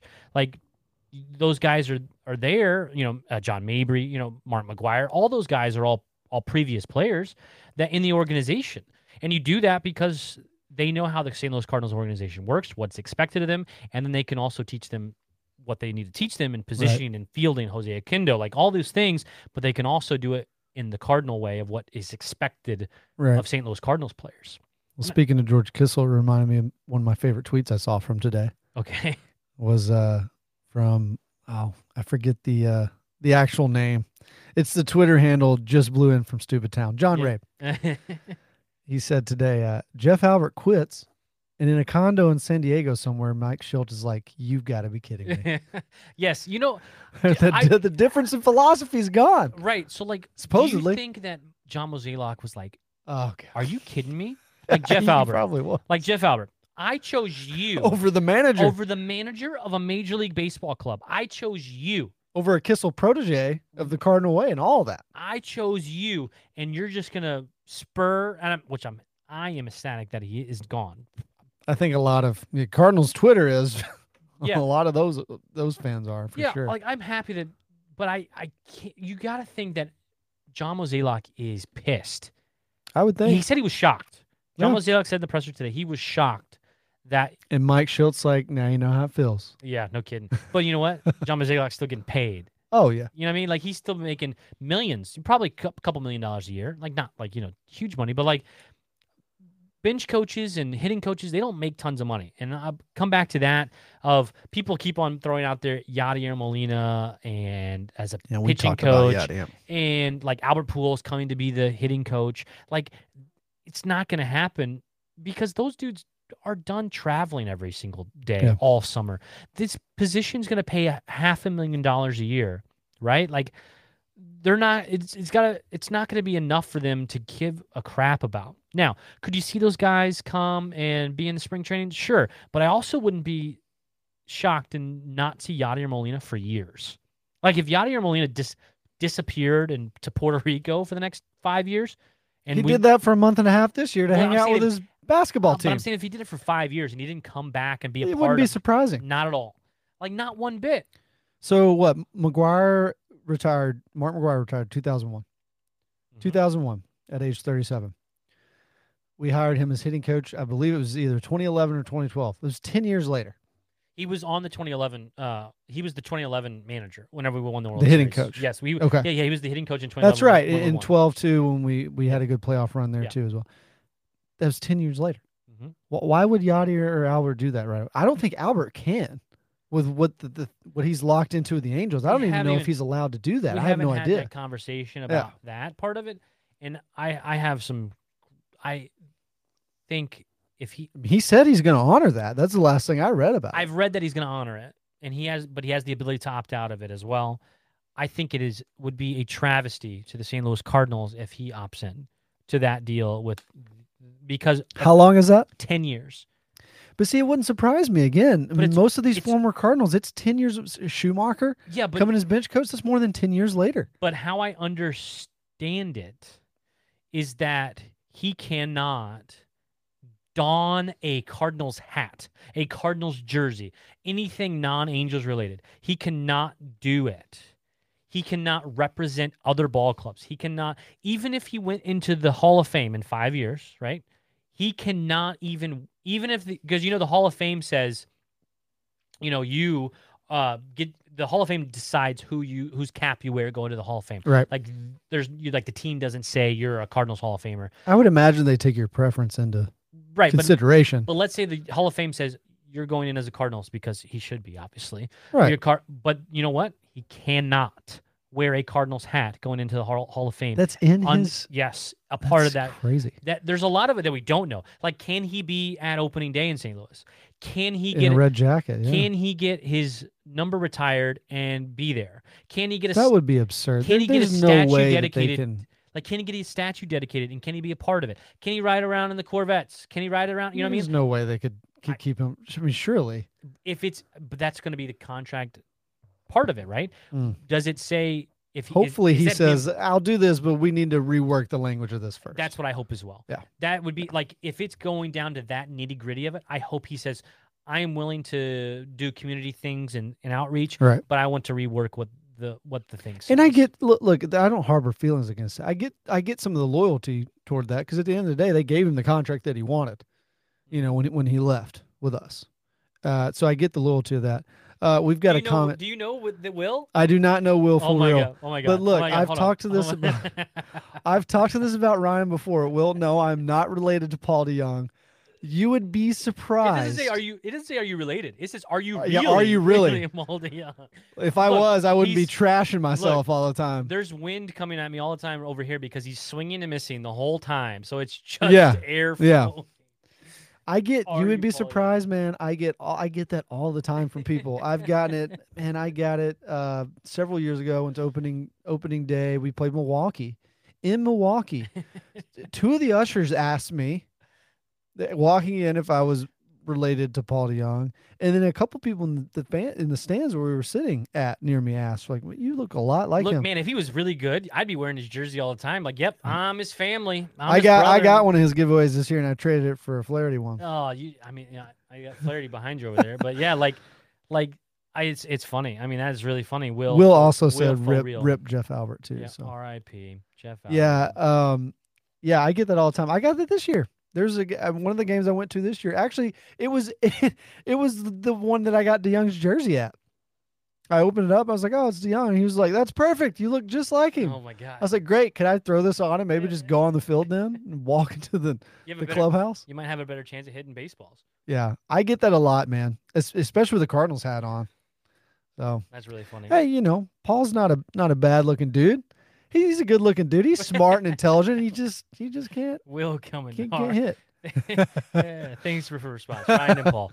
You should just change your name on the bottom to say to say Paul from now on. Yeah. Paul, uh, Paul DeJong. So let, us talk a little bit about Paul DeJong. Sure, let's use let's use real for Will for real as a segue to Paul DeJong. Is Paul DeJong on this roster and to start the season in 2023? If if he is, it better be because they could not find anyone to trade for like get you know to Well, take who- him. Who would take him? I guess you got to think of probably a similar deal as as Dexter Fowler. I'm going to take on a bunch of this money. You give me Colorado Rockies, maybe. no. Didn't we look up that deal? That ended up being no, no. Um, um, Fowler. Fowler deal. It was a player to be named later, and we looked it up, and there was no player. It was cash considerations. Yeah. So only thing that happened was we sent, we sent Fowler, for pretty for- much the rest of it. and we paid him all of his salary, and then they sent us back like five hundred thousand dollars or something. Yeah. So like that's a bad deal, but we got might rid of have Fowler. to, it might have to be that, yeah. I, I think and it's contingent too on like, do they surprise us and sign Carlos Correa or Dansby Swanson? If you do, You gotta then, go. then something like that is for sure he's happening. owed nine million, I think. Yeah, I'm, I'm pulling up his contract here. Yeah, so he made six million 2022, uh, jumps to nine million next season, and then two club club options 24 and 25, which those are 12 and a half, and then 15 million. So those for sure aren't going to get picked up. Um, so Right. either way, But he has a he has a, 2023 is for sure his last season. but there's a us. buyout there too. If they don't pick up those options, they have to pay him a million, two million dollars. Look at that. It's on it's on his contract, Spotrac or one of the. There's if like he, if it's it, yeah if if uh if we do not pick it up in 2024 it's 2 million if we pick it up in 24 don't pick it up in 25 it's it's a 1 million buyout Yeah, so they're not they're not going to pick it so up So they owe him nine this year. Is that right? Yes. So then they owe him a two million dollar buyout after this year as well. So they owe him eleven million. yes Uh, Will comes in again. Uh, he actually is a Paul DeJong fan, so he he wants your autograph probably. But he's hoping a new hitting coach can might figure out some things. For now, that is not a terrible take no because we're we've been bashing Jeff Albert from the beginning of this episode. Uh, okay, me. I don't know if anyone else has, but when we saw paul DeJong come come back up for two weeks it was really out good in Memphis. It took a while to figure out in Memphis because he was not good early on in Memphis whenever No. he got sent down. And now Paul DeJong cannot go back down to Memphis. He does not Correct. have any more options more left options. Uh, because of his time of service, not because of options back and forth. That was a confusing point part last year. Once he was brought up to come back to play in Washington at the trade deadline, then his time going back down was done. So like that's it. He's now on the Cardinals major league roster or he is cut or traded or something else. So, you know, I can see the St. Louis Cardinals keeping Paul DeJong and having this new hitting coach, Matt Holliday, Jim Edmonds. he can't be your someone- everyday starter though No, he absolutely cannot. i don't care if he, i don't care if he has a great spring he, he can't Even if he has a great spring, no. It needs to be Tommy Edman and Nolan Gorman probably up the middle. Like that's who you should go into the season gorman starting. donovan Yeah. look I, and gorman I, and we've But I talked need about pop. I need pop. Well, that- Donovan and, and Donovan Yes. and, and, and Tommy. and i want the pop and i think i i honestly think and hope gorman could be our kyle schwarber in a couple years down the road now i don't know if he's going to hit 47 you know home runs i I mean he he might could- have that he think he might have hit- that potential He's going to hit 30 to 40. yeah yeah and he's going to have the strikeouts but Yeah. you'll take that with the with that kind of power. Well, uh, I, you know, people talk And he doesn't have to play second base to, to do that every day. People talk about that with uh with Nolan Gorman. You know, they they they trash him for the strikeouts. Do you know that Harrison Bader, who never hit more than like 16 home runs, High strikeout rate. 30% of the time. Yeah. It's the same number that no had Nolan you can Gorman. live with that number when you're hitting a home run every 10, 11, 12, 13 at but I'm talking about but But we lived with it with Bader. Harrison Bader hit 15 home runs. Well, we lived with it with him because of his defense, Defense. essentially. So he, you have to bring something else, Right. if, whether it's power or defense or something, right. to to make up for it. But and I, and Paul DeJong's bringing none of the above. he no, he And even he even looked- season, He looked bad defensively the last couple weeks at the end of the year, he he like was just done. And he was making the playoff roster. Like it was like because he, I mean, he, he had to, I guess. it was just Defensive switch, but he wasn't yeah. even good at defense at the end of the year. So like yeah, you know, and now Mundo Sosa's going to the World Series. you know, and I'm happy for him. Uh, you Yeah. know, happy for him. I mean, he didn't play a huge role in that. He didn't. He did not. He caught the last out against the Cardinals. Yep. And that was probably he, he hasn't fallen. He hasn't fallen down rounding third with And them. He hasn't hit an umpire in the face. You know what I mean? He- He's, he's Oh, you know, like I forgot about that. Was this year, right? Or was that last year? I don't remember. I don't Oh, remember. that it was, was either so early bad. this year. I it may have been early this year. Oh, I forgot about that. Yeah, that poor umpire.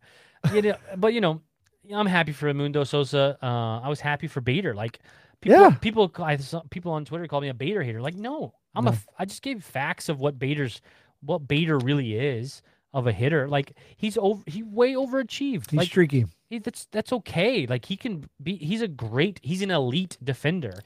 And look, plantar fasciitis isn't something that just goes away. Yeah. It's not.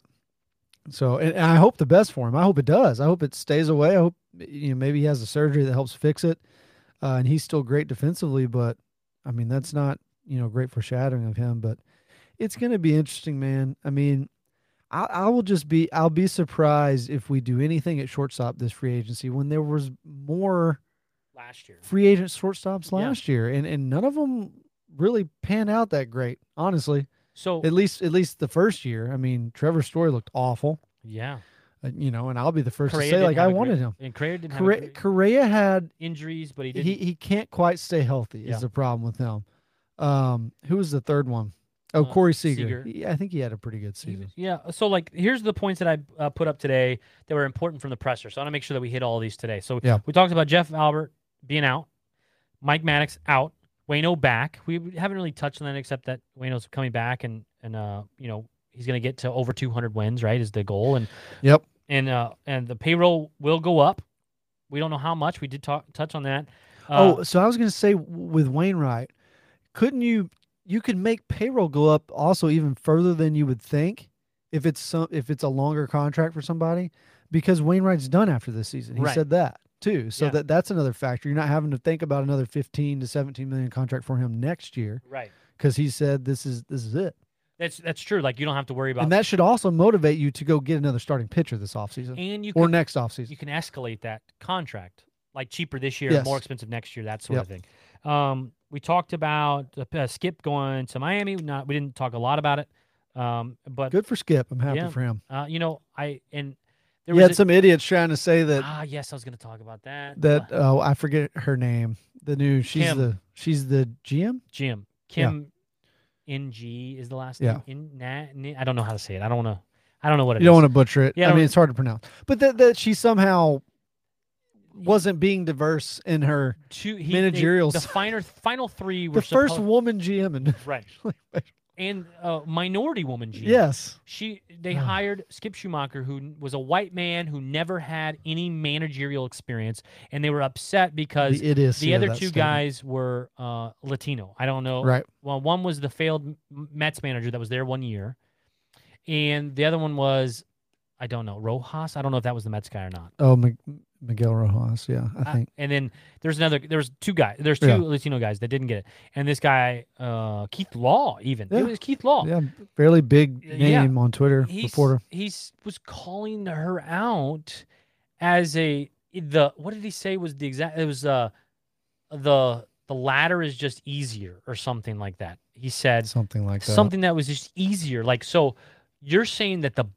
the racism bias is so strong that the GM, uh, the Asian American woman GM of the Marlins, it's such a strong thing that she can't even look Yeah. past it. Like she doesn't Ye- even know how to go against her own biases that are in there on her own. Like I, I just, Yeah. I couldn't get with that one. Like, it, like I'm all about equality and everything, but like that to me is like, what are we stretching for? No. Yeah. Like Well- Skip Schumaker has been a, a bench coach and a bench coach for five years in San Diego. yeah. Like it's not like he's and he was a major league baseball player on a on championship teams. Yeah. Like Two Uh, world championships. give me winners. You, you know I like that. I like winners. Yeah. Give me a winner. I'll take that all day. Yeah, Keith Law had said Schumaker has never managed anywhere. The Marlins hired him over a Latino candidate with MLB ma- managerial experience, Rojas, and another with managerial experience in winter ball, Yeah. Espada. I'm not sure who his spot is. Uh, what he said at the end was the bar is just different. The bar is just different because he's a, a And white you're calling guy, out a minority a minority first woman woman GM. I just don't like I like okay, let's say it was a white guy GM, maybe. But you're also in Miami. Like you know what I mean? Like like they know Latinos are, are it's good for them there because of the, Right. the amount, amount of Latinos there. Like it's but you know, you did just come off Don Mattingly, so like, you know, like, what does it matter? Like, I don't know. Like, it's just weird to me. Uh, I'm still gonna effort to get Don Mattingly on the show, even though he's no longer a manager. And you're not going to get more fans coming to that ballpark in Miami just because it's a Latino manager. Yeah, but you're not. you just, you know, you just want a winner. Yes. right? That's what they need. Rojas lasted one season as the Mets manager, and he was terrible, and he got fired. Yep. So yeah, his track record shows real good. The other guy was one year manager in winter ball, right? Yeah. Who would you take? Like, let me just tell you that. I don't tell you any names. You want the one guy that was a manager for the MLB for one year and was fired. You want one guy who was the manager in winter ball. Mm-hmm. Or would you like the 10 year MLB veteran that has been a bench coach for six years Two World Series and won two. World Series? Which guy are you taking? I'm taking the winner, even though he's only been a bench coach. I don't care. Yeah. Because, like, I mean, and he probably interviews well. Like um, uh, Tim McKernan said on his show today, when he had um, Skip on his show years ago, he said he was probably a player still, or just after being a player. Like maybe when he was playing with the Dodgers, he may have had him on. He couldn't remember the exact year. He said, I talked to him and I said, this guy is either going to be on TV or he's going to be a manager Yeah. because he's that well spoken, that well, like just carries himself. So he probably interviewed really well as well. Like it's Yeah. it's not that far fetched. Um, Johnny asks about uh, where we think the fill is going to hold at the Yep. catcher. We talked about that early in the show. You can always go back and listen on podcast or uh, on Spotify, Anchor, Apple. We even learned it was on what was that one app? The guy. Oh, I couldn't. Yeah, it was so random. yeah. I had never heard that one. No, one. me neither. But we're, what it was. but we're on it. But yeah, Um, Johnny, we we talked about it earlier. Cliff notes real quick. I, I think it's probably either going to be Willson Contreras, Salvador Perez, or Sean Murphy. Obviously, the latter two and Perez or Murphy, they would have to make a trade for. Uh, Contreras is just a free agent, so all that would cost is money. But I think logically, you look at the market; those are those are the three guys. Uh, Royals just fired Mike Matheny, so they're kind of blowing everything up again. They traded uh, what they traded uh, Benintendi yes. and they traded. Oh, who was the other one? I thought there was another one. you know, uh, the unvaccinated Long one time. that went to Toronto. He was unvaxxed, went to Toronto, and he had to get um, Whit Merrifield. Yes, Yeah, okay. good player too. Yeah, I so don't know two, where I, I don't know two- where I just pulled that yeah, from. two, uh, especially Merrifield. He he's been there a long time. Um, so it would not surprise me at all if they're shopping Salvador Perez with, with his contract and the th- three or four years that he has left. Um, it's going to be one of those three. I think I I feel pretty confident in saying that it's going to be one of those three catchers.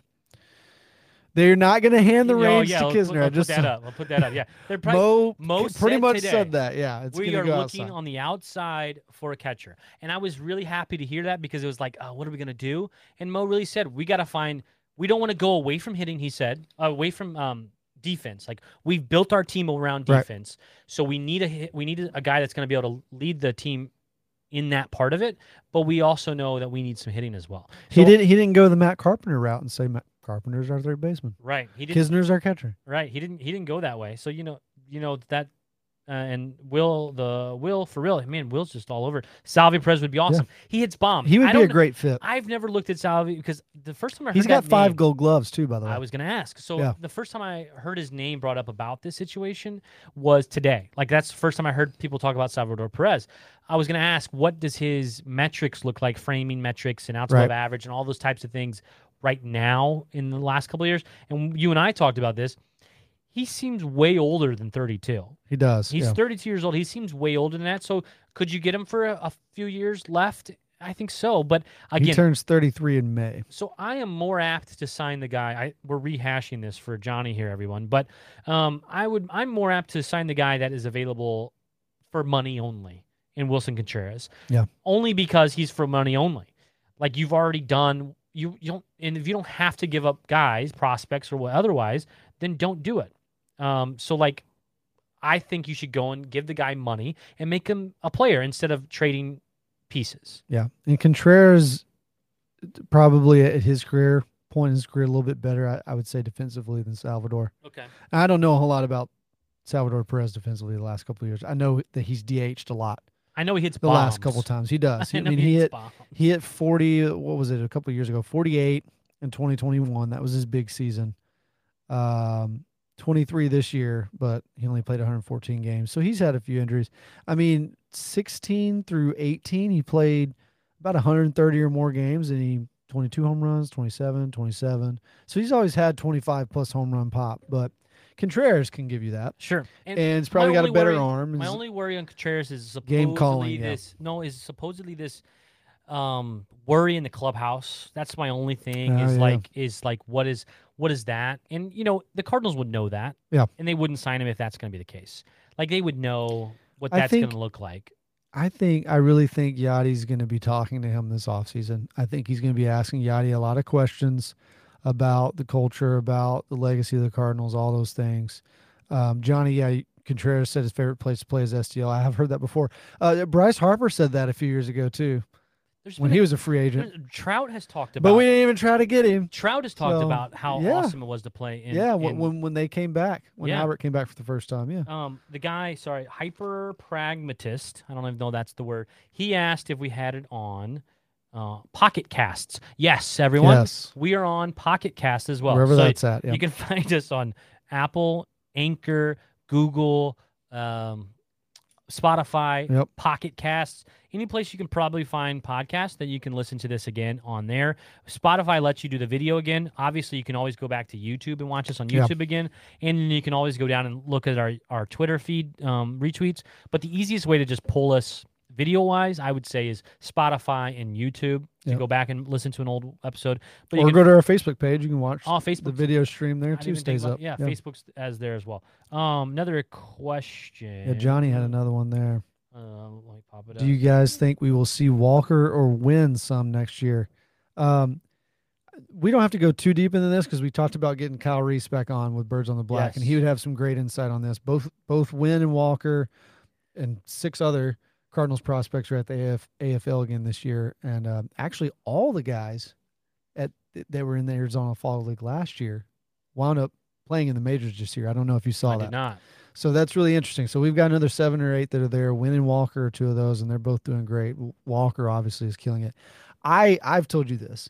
I do think we are for sure going to see Walker at some point this year, either as a September call up, or for me, more likely, and my hope is that he tears it up in spring training, and he is your starting right fielder, left fielder, maybe even opening day. I mean, that's probably a long shot, but If you ask if you don't go sign an outfielder, we're going to need somebody. if you asked me mid-season last year, I would tell you no. Yeah. we would not see Jordan Walker. But is that you talking before they traded Bader? Yes. Yeah. I would have said no. We are. We would not be seeing Jordan Walker in 2023. At the end of the season, I would have told you, yeah, we got to see Jordan Walker in Yeah. 2023, and I think we got to see him straight out the gate. Now I sit w- with what you just kind of said was, what do we do? We're going to sign a catcher. Yes. Are we gonna? What other pieces are we gonna sign? Um, bench bats? Are we gonna sign Brandon Nimmo? Like, you know what I mean? Like, are we gonna sign? A, he's not much better than a bench bat for me though. I understand that, but I'm saying like, what are they bringing in? And it's got to be better than Lars Nootbaar, right? Yeah. It's I that- mean, that's what they. There's so, part of me that's interested to see they- what Lars could do I don't think they want an everyday player to bring Walker up to start the year. I don't think they like. If they have to, they will. Right. I don't think they want to.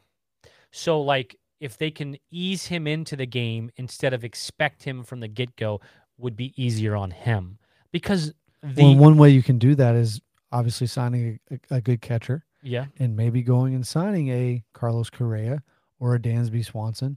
And then you've got three or four guys already that are contributing in those ways that you need to, and it takes less pressure off a guy like right Nolan to be Gorman that guy. or Jordan Walker right Uh, away. well, and takes pressure off Tyler O'Neill. yes. You know what I mean? Like, who we don't know yeah, where he's going to be. it would also take pressure off uh, Dylan, Dylan Carlson. Yeah. Um, and uh, to the Masyn Winn, I don't think we see Masyn. I think he's at least two years away. Yeah. I, would say 2024 on him, and that's still depending on if they surprise us and and go sign a shortstop. Now, if they would sign, let's say, Carlos Dansby- Correa or Dan- Dansby. yeah, if they would sign him, I could see Winn in 25.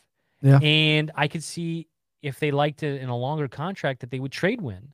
I know they really like him and they know they're a pipeline driven team. That's why I don't think they're that they would sign any I don't think they're going to sign any shortstop at all.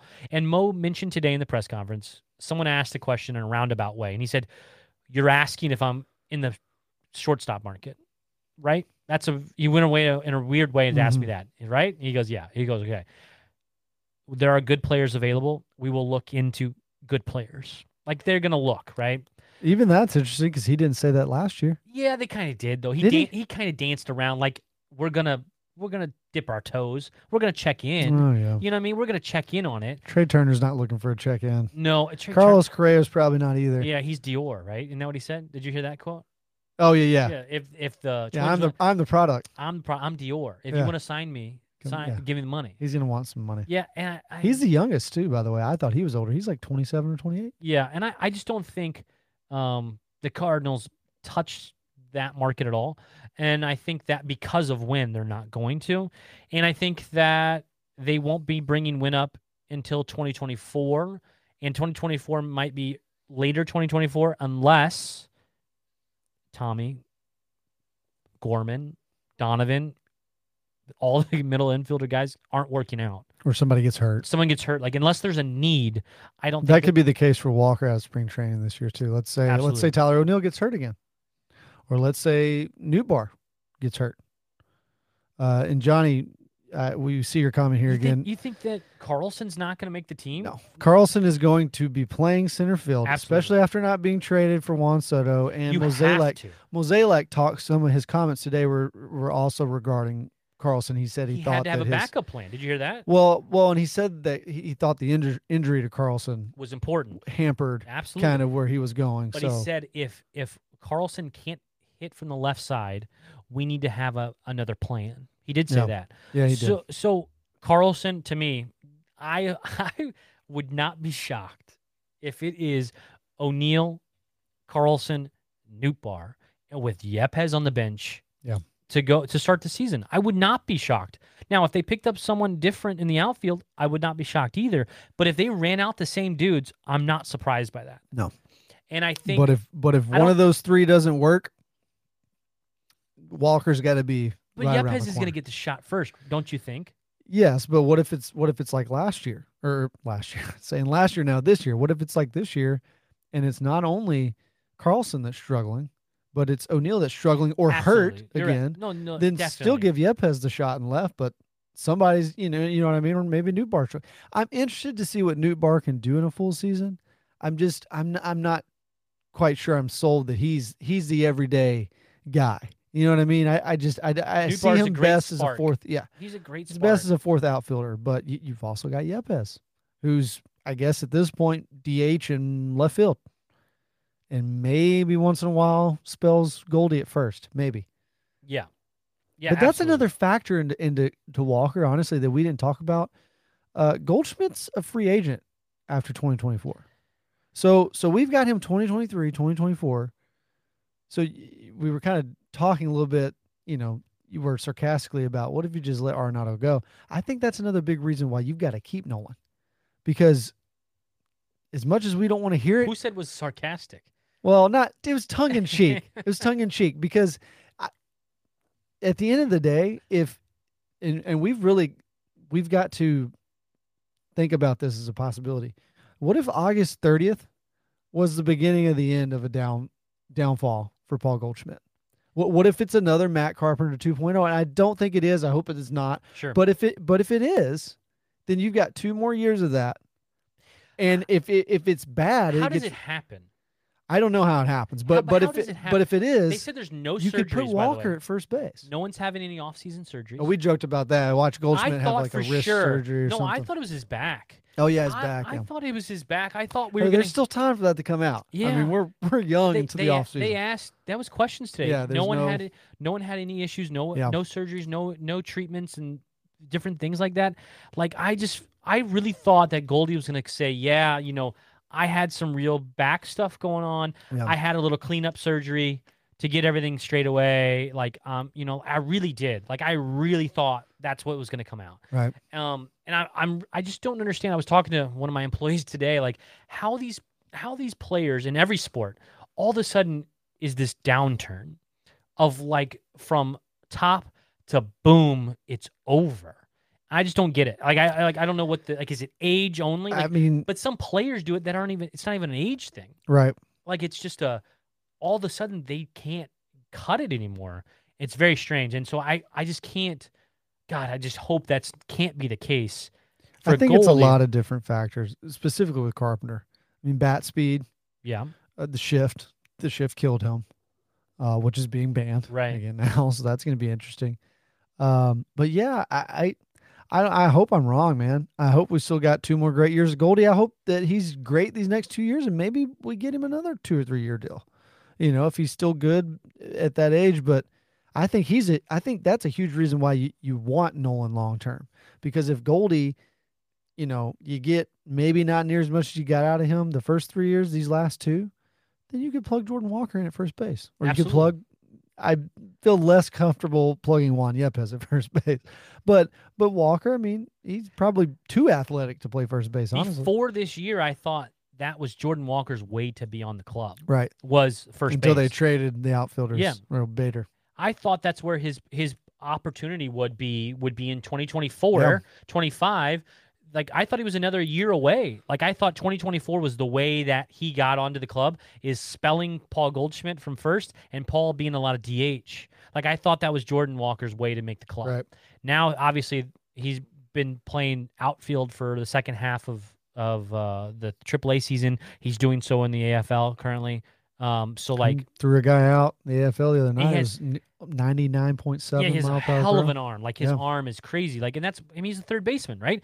Third Right. baseman's arms are supposed to be really good, and you know, and Gorman's arm is strong, very strong as well. It's got to be a really strong second baseman's arm. Um, but so like, Yeah. so that's you know that's just the way that I think for the Winn and Walker question. I I just don't think that we'll see when Walker. I think will come Winn, up win, win for sure. I don't think. I don't think we'll see him at all in twenty twenty three. You'd have to have like a lot of crazy injuries or something. Johnny's jumping in again. Johnny, look, this is what I'm going to tell you, Johnny. You got to go back, Yeah. start from the beginning. And I talk about Nolan Arenado's opt out and why he will opt out at probably 10 minutes in. Yeah. And Yeah, he we will tweeted out from there. and I think that he will opt out. And but you'll you're going to say what? But don't forget, let me scroll up to all these comments. Let's not forget what was his name? David. David said, "Oh my gosh, here we go." David said, "Thanks. I understand why he's going to Yes. opt out. Appreciate you guys explaining this. He understands it now. Has to do with a, a little a little uh Nuance in the contract. nuance, yeah, clause, whatever you want to call it in his contract, Johnny, that that he could get a little extra money. We don't A think little. we don't 20 yeah, million. we don't think he's going anywhere. He's he's going to be back with the Cardinals. Uh, Johnny also said earlier, I hate that we really don't have a for sure spot for Donovan because that uh they uh, because he gets on base like no other. Look, Why isn't he a super utility type guy? I I- yes, and you need those guys. Yeah. the Dodgers have tons of those guys. sure. Uh, you know, Chris Taylor. Um, they, they had a- an outfielder this year that also played several. Mookie Betts plays all over the place. um, yeah, I think Donovan. Donovan surprised me. I mean, he he's fun to watch too. I mean, he had he had a really good season overall. Uh, Gold Glove finalist for the new utility Gold Glove. I think having guys like him and him and Tommy are big. I mean, I look at he and Tommy like how I looked at Schumaker and Descalso. I mean, those are like winning players, and you need those guys. Scrappy. Yeah. Like yes. you need you need those guys on your team. They're not going to carry the team, but they might get you a clutch hit, and you know they're going to be solid wherever they're at. They're they're not going to hurt you defensively. Yeah, So- and, and I like I you know I understand that he gets on base a lot, and that's his that's his best ability Yeah. is getting on base a lot. He doesn't hit for average. Did you see the video of him the other day? No, There was a there was a video of him. Um, I can't remember the company, but it's one of those. He was swinging with the uh the puck virtual knob, thing. Oh no, he the don't. puck knob, and he was working on exit velocity. It was I think it's the Get same. speed up. I think it's the same place that uh Nootbaar worked on his stuff last Okay. year. Yes. So maybe he's trying. He's trying to probably get So- some more pop. yeah, pretty much. If you don't know how that bat works, it's pretty much moving the weight from the Yeah. barrel to the knob to be able to give a lot more bat speed to get through the zone. And you know, and I thought about that as well because obviously um, Goldie went to that bat, struggled early, then obviously went on his Figured it out, tear, and then I wondered if he was going to switch off that bat whenever he was going so poorly. Yeah, And, he never did. No, he never did, and I just thought maybe that was an idea that why not? Right. um, but he never went off of it because uh, Nolan did that bat um, from the Reds. Um, Joey Votto, Votto. and then he dumped it. Joey Votto Oh, yeah. used that bat, and he and he I didn't. think do Gorman well. was using it. I I don't. Uh, I, I think he uses that bat. Oh yeah, yeah. You've got one of his yeah, I got one of his bats. There was someone else I thought I saw that was I don't know using what it. that's a. Oh, it was new. It was Nootbaar. New, Bar- yeah, Nootbaar was using it. Yeah. Um, Gorman's is a Victus. Is that what it says? Victus V. yeah. Yeah, Gorman's is a Victus bat. Yeah, that I mean that stuff that that'll be interesting. I, yeah, Uh, the Goldschmidt thing's hard. I mean, even Arenado, he wasn't great September first on, and I don't, I don't know what the expl- explanation of that is. I, I really don't because what's even scarier about is we weren't facing great pitching Right. the last month of the season either.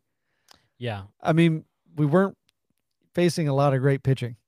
No, bad, bad, bad pitching. Lots Yeah. of Pirates. Yes, Lots of Pirates. I mean, we played the Pirates a lot down the Yeah. stretch, and we couldn't hit anybody. I, I don't want to go backwards. I don't. No. I don't.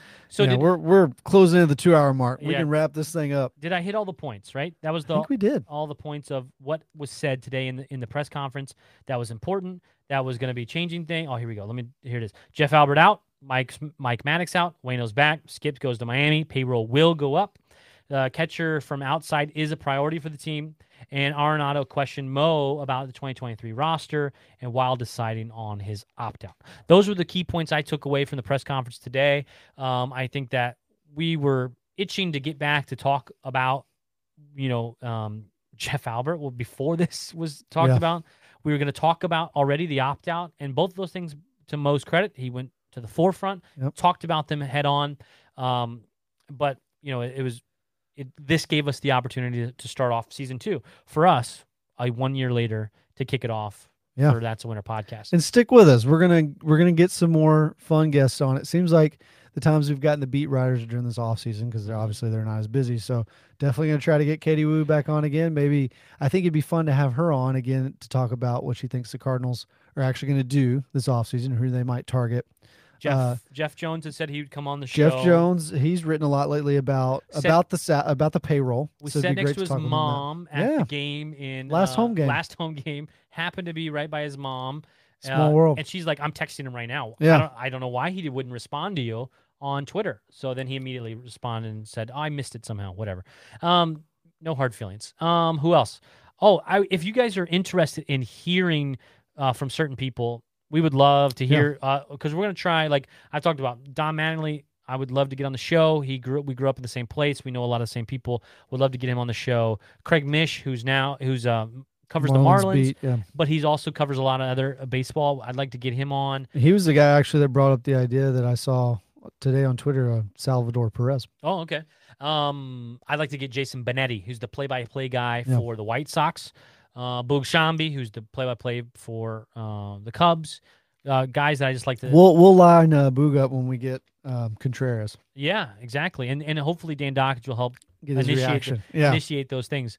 Um, who else? Who else do, have we talked about getting? Um, I can't think of anybody else at the moment, but you know, just hope to get some some good guests and keep the conversation flowing and um, keep you inter- interested. Uh, Johnny, again, he apologizes for asking all the questions we already um, talked about. And he says, get Derrick Goold. Um, yeah, we've tried. I think we've messaged Yeah. before. Derek wants to push his own things out, which I can't Yeah. blame him. They've Uh, got they've got their own podcast too. they have their the own Post-Dispatch. podcast that they they don't really want to give. You know, I want to get that Ben Verlander um, access. They were doing live Oh yeah. live show, live interviews from the field. Um, That'd be fun. how does how does he get that? Just because his brother's Jason. Uh, uh, Well, it, it's a Fox Sports. I mean, he's with Fox. oh, is it a Fox thing? Yeah. Oh. Yeah. So we can't like tell the like. And, and plus, I mean, I'm sure, yeah, being Justin Verlander's Justin brother Verlander's- doesn't, doesn't yeah. help, yeah. or, or does help, yeah. doesn't hurt. Because he was like out, out out there on the field. I'm like, dang. Yeah. Like they just let him. Like, dang. How about that? But uh, yeah, he, I personally don't really care for his podcast. But like, he just, I think he just says a lot of hyperbole type things. right. um, just to get people riled up. But let's talk uh, briefly about our. Um, oh, he called you Josh. Will called you Josh, and Sticking not, to the not- dugout. Yeah, and not Paul DeJong. um, let's talk about briefly our uh, sponsors, BreakingT. If you don't know anything about BreakingT, Breaking Tea makes awesome shirts. I have a hoodie upstairs that doesn't fit that I'm trying that I'm sending back. Um, but breakingt.com slash that's a winter podcast. Is it the whole I think thing? it's just that's a winter pod. That's yeah. a winter pod. BreakingT.com slash that's a winter pod. All the sales from that, um, we get a little bit of that because of you buying from them. Um, obviously, they're not making any new shirts currently, but uh, new mugs and uh, hoodies. I like hoodies. Um, so I have a MV Goldie hoodie that doesn't fit because he's going to be the MVP. MVP. Yes. Um, speaking of that, uh, retweet our retweet yeah. our tweet out there for um, MVP. If Paul Goldschmidt is named MVP, we will give away a Paul Goldschmidt jersey. Um, so we fully expect that to happen. I don't know when that's supposed to be announced, um, but we do expect that to happen. And that tweet is pinned on our on our Twitter at Yep. That's a Winter Pod. You retweet that, and um, we'll get you in the running possibly for a, a T-shirt. We gave away. Sorry, we uh, for a jersey. We gave away a T-shirt to a guy this year, Breaking T, um, for an M- what was that one? What T-shirt did he get? I think it was the MV, MV Was, was it a. Goldie? Was it Goldie was, T? yeah. Okay, so he got a uh, a Goldie T-shirt, and um, what else? Anchor um, is one of our sponsors. They give us money for you guys listening on there. So if you want to listen to the podcast, we love that you get us through any of the um, mediums that Anchor provides. So Spotify, Apple, Yep. Pit, what was the one? Uh, po- uh, casts, something cast. Pocket Cast. Pocket Cast, yeah. Pocket Cast. All those funnel to the same place. Every time you listen there, we get a little money through Anchor. You'll hear my voice for an ad at the beginning of that. Um, and SGG Media. Yes. Uh, we're gonna tweet out some of their stuff for ba- based on uh, sports bets, betting. Yeah. sports betting stuff as well. And yeah. Um, if you're interested in advertising, we'll put you on here and and give you access to the best fans in baseball. you Um, go. We really appreciate everyone listening, watching um, tonight. We've had li- well, tons of people on all day, all night, watching with us. Um, what do you got? Anything else? I, I would No. appreciate it. Season Yeah. one, season two is on the way. This is it. Season two is started. We are moving forward to 2023, the end of 2022. That's it. We're on to season two. We're on to 2023 season. We're going to talk about the winter meetings. We're going to talk about hot um, hot stove. We're going to go into all those things. Hopefully, have some good guests. Hope everyone joins us the rest of the year. Right. Yeah. Go watch the World Series and uh, maybe we'll see. Maybe we'll see Justin Verlander in a Cardinals uniform after this year. Not going to happen. We even talk about pitching. Not going to happen. They're not going to sign any pitchers worth worth their damn. All right, for that Twitter podcast, I'm Ryan Jenkins. That is Josh Brown. Appreciate you. Shooter from the belt to the plate. A swing and a miss, and that's the winner. That's the winner. Smith corks one into right down the line. It may go.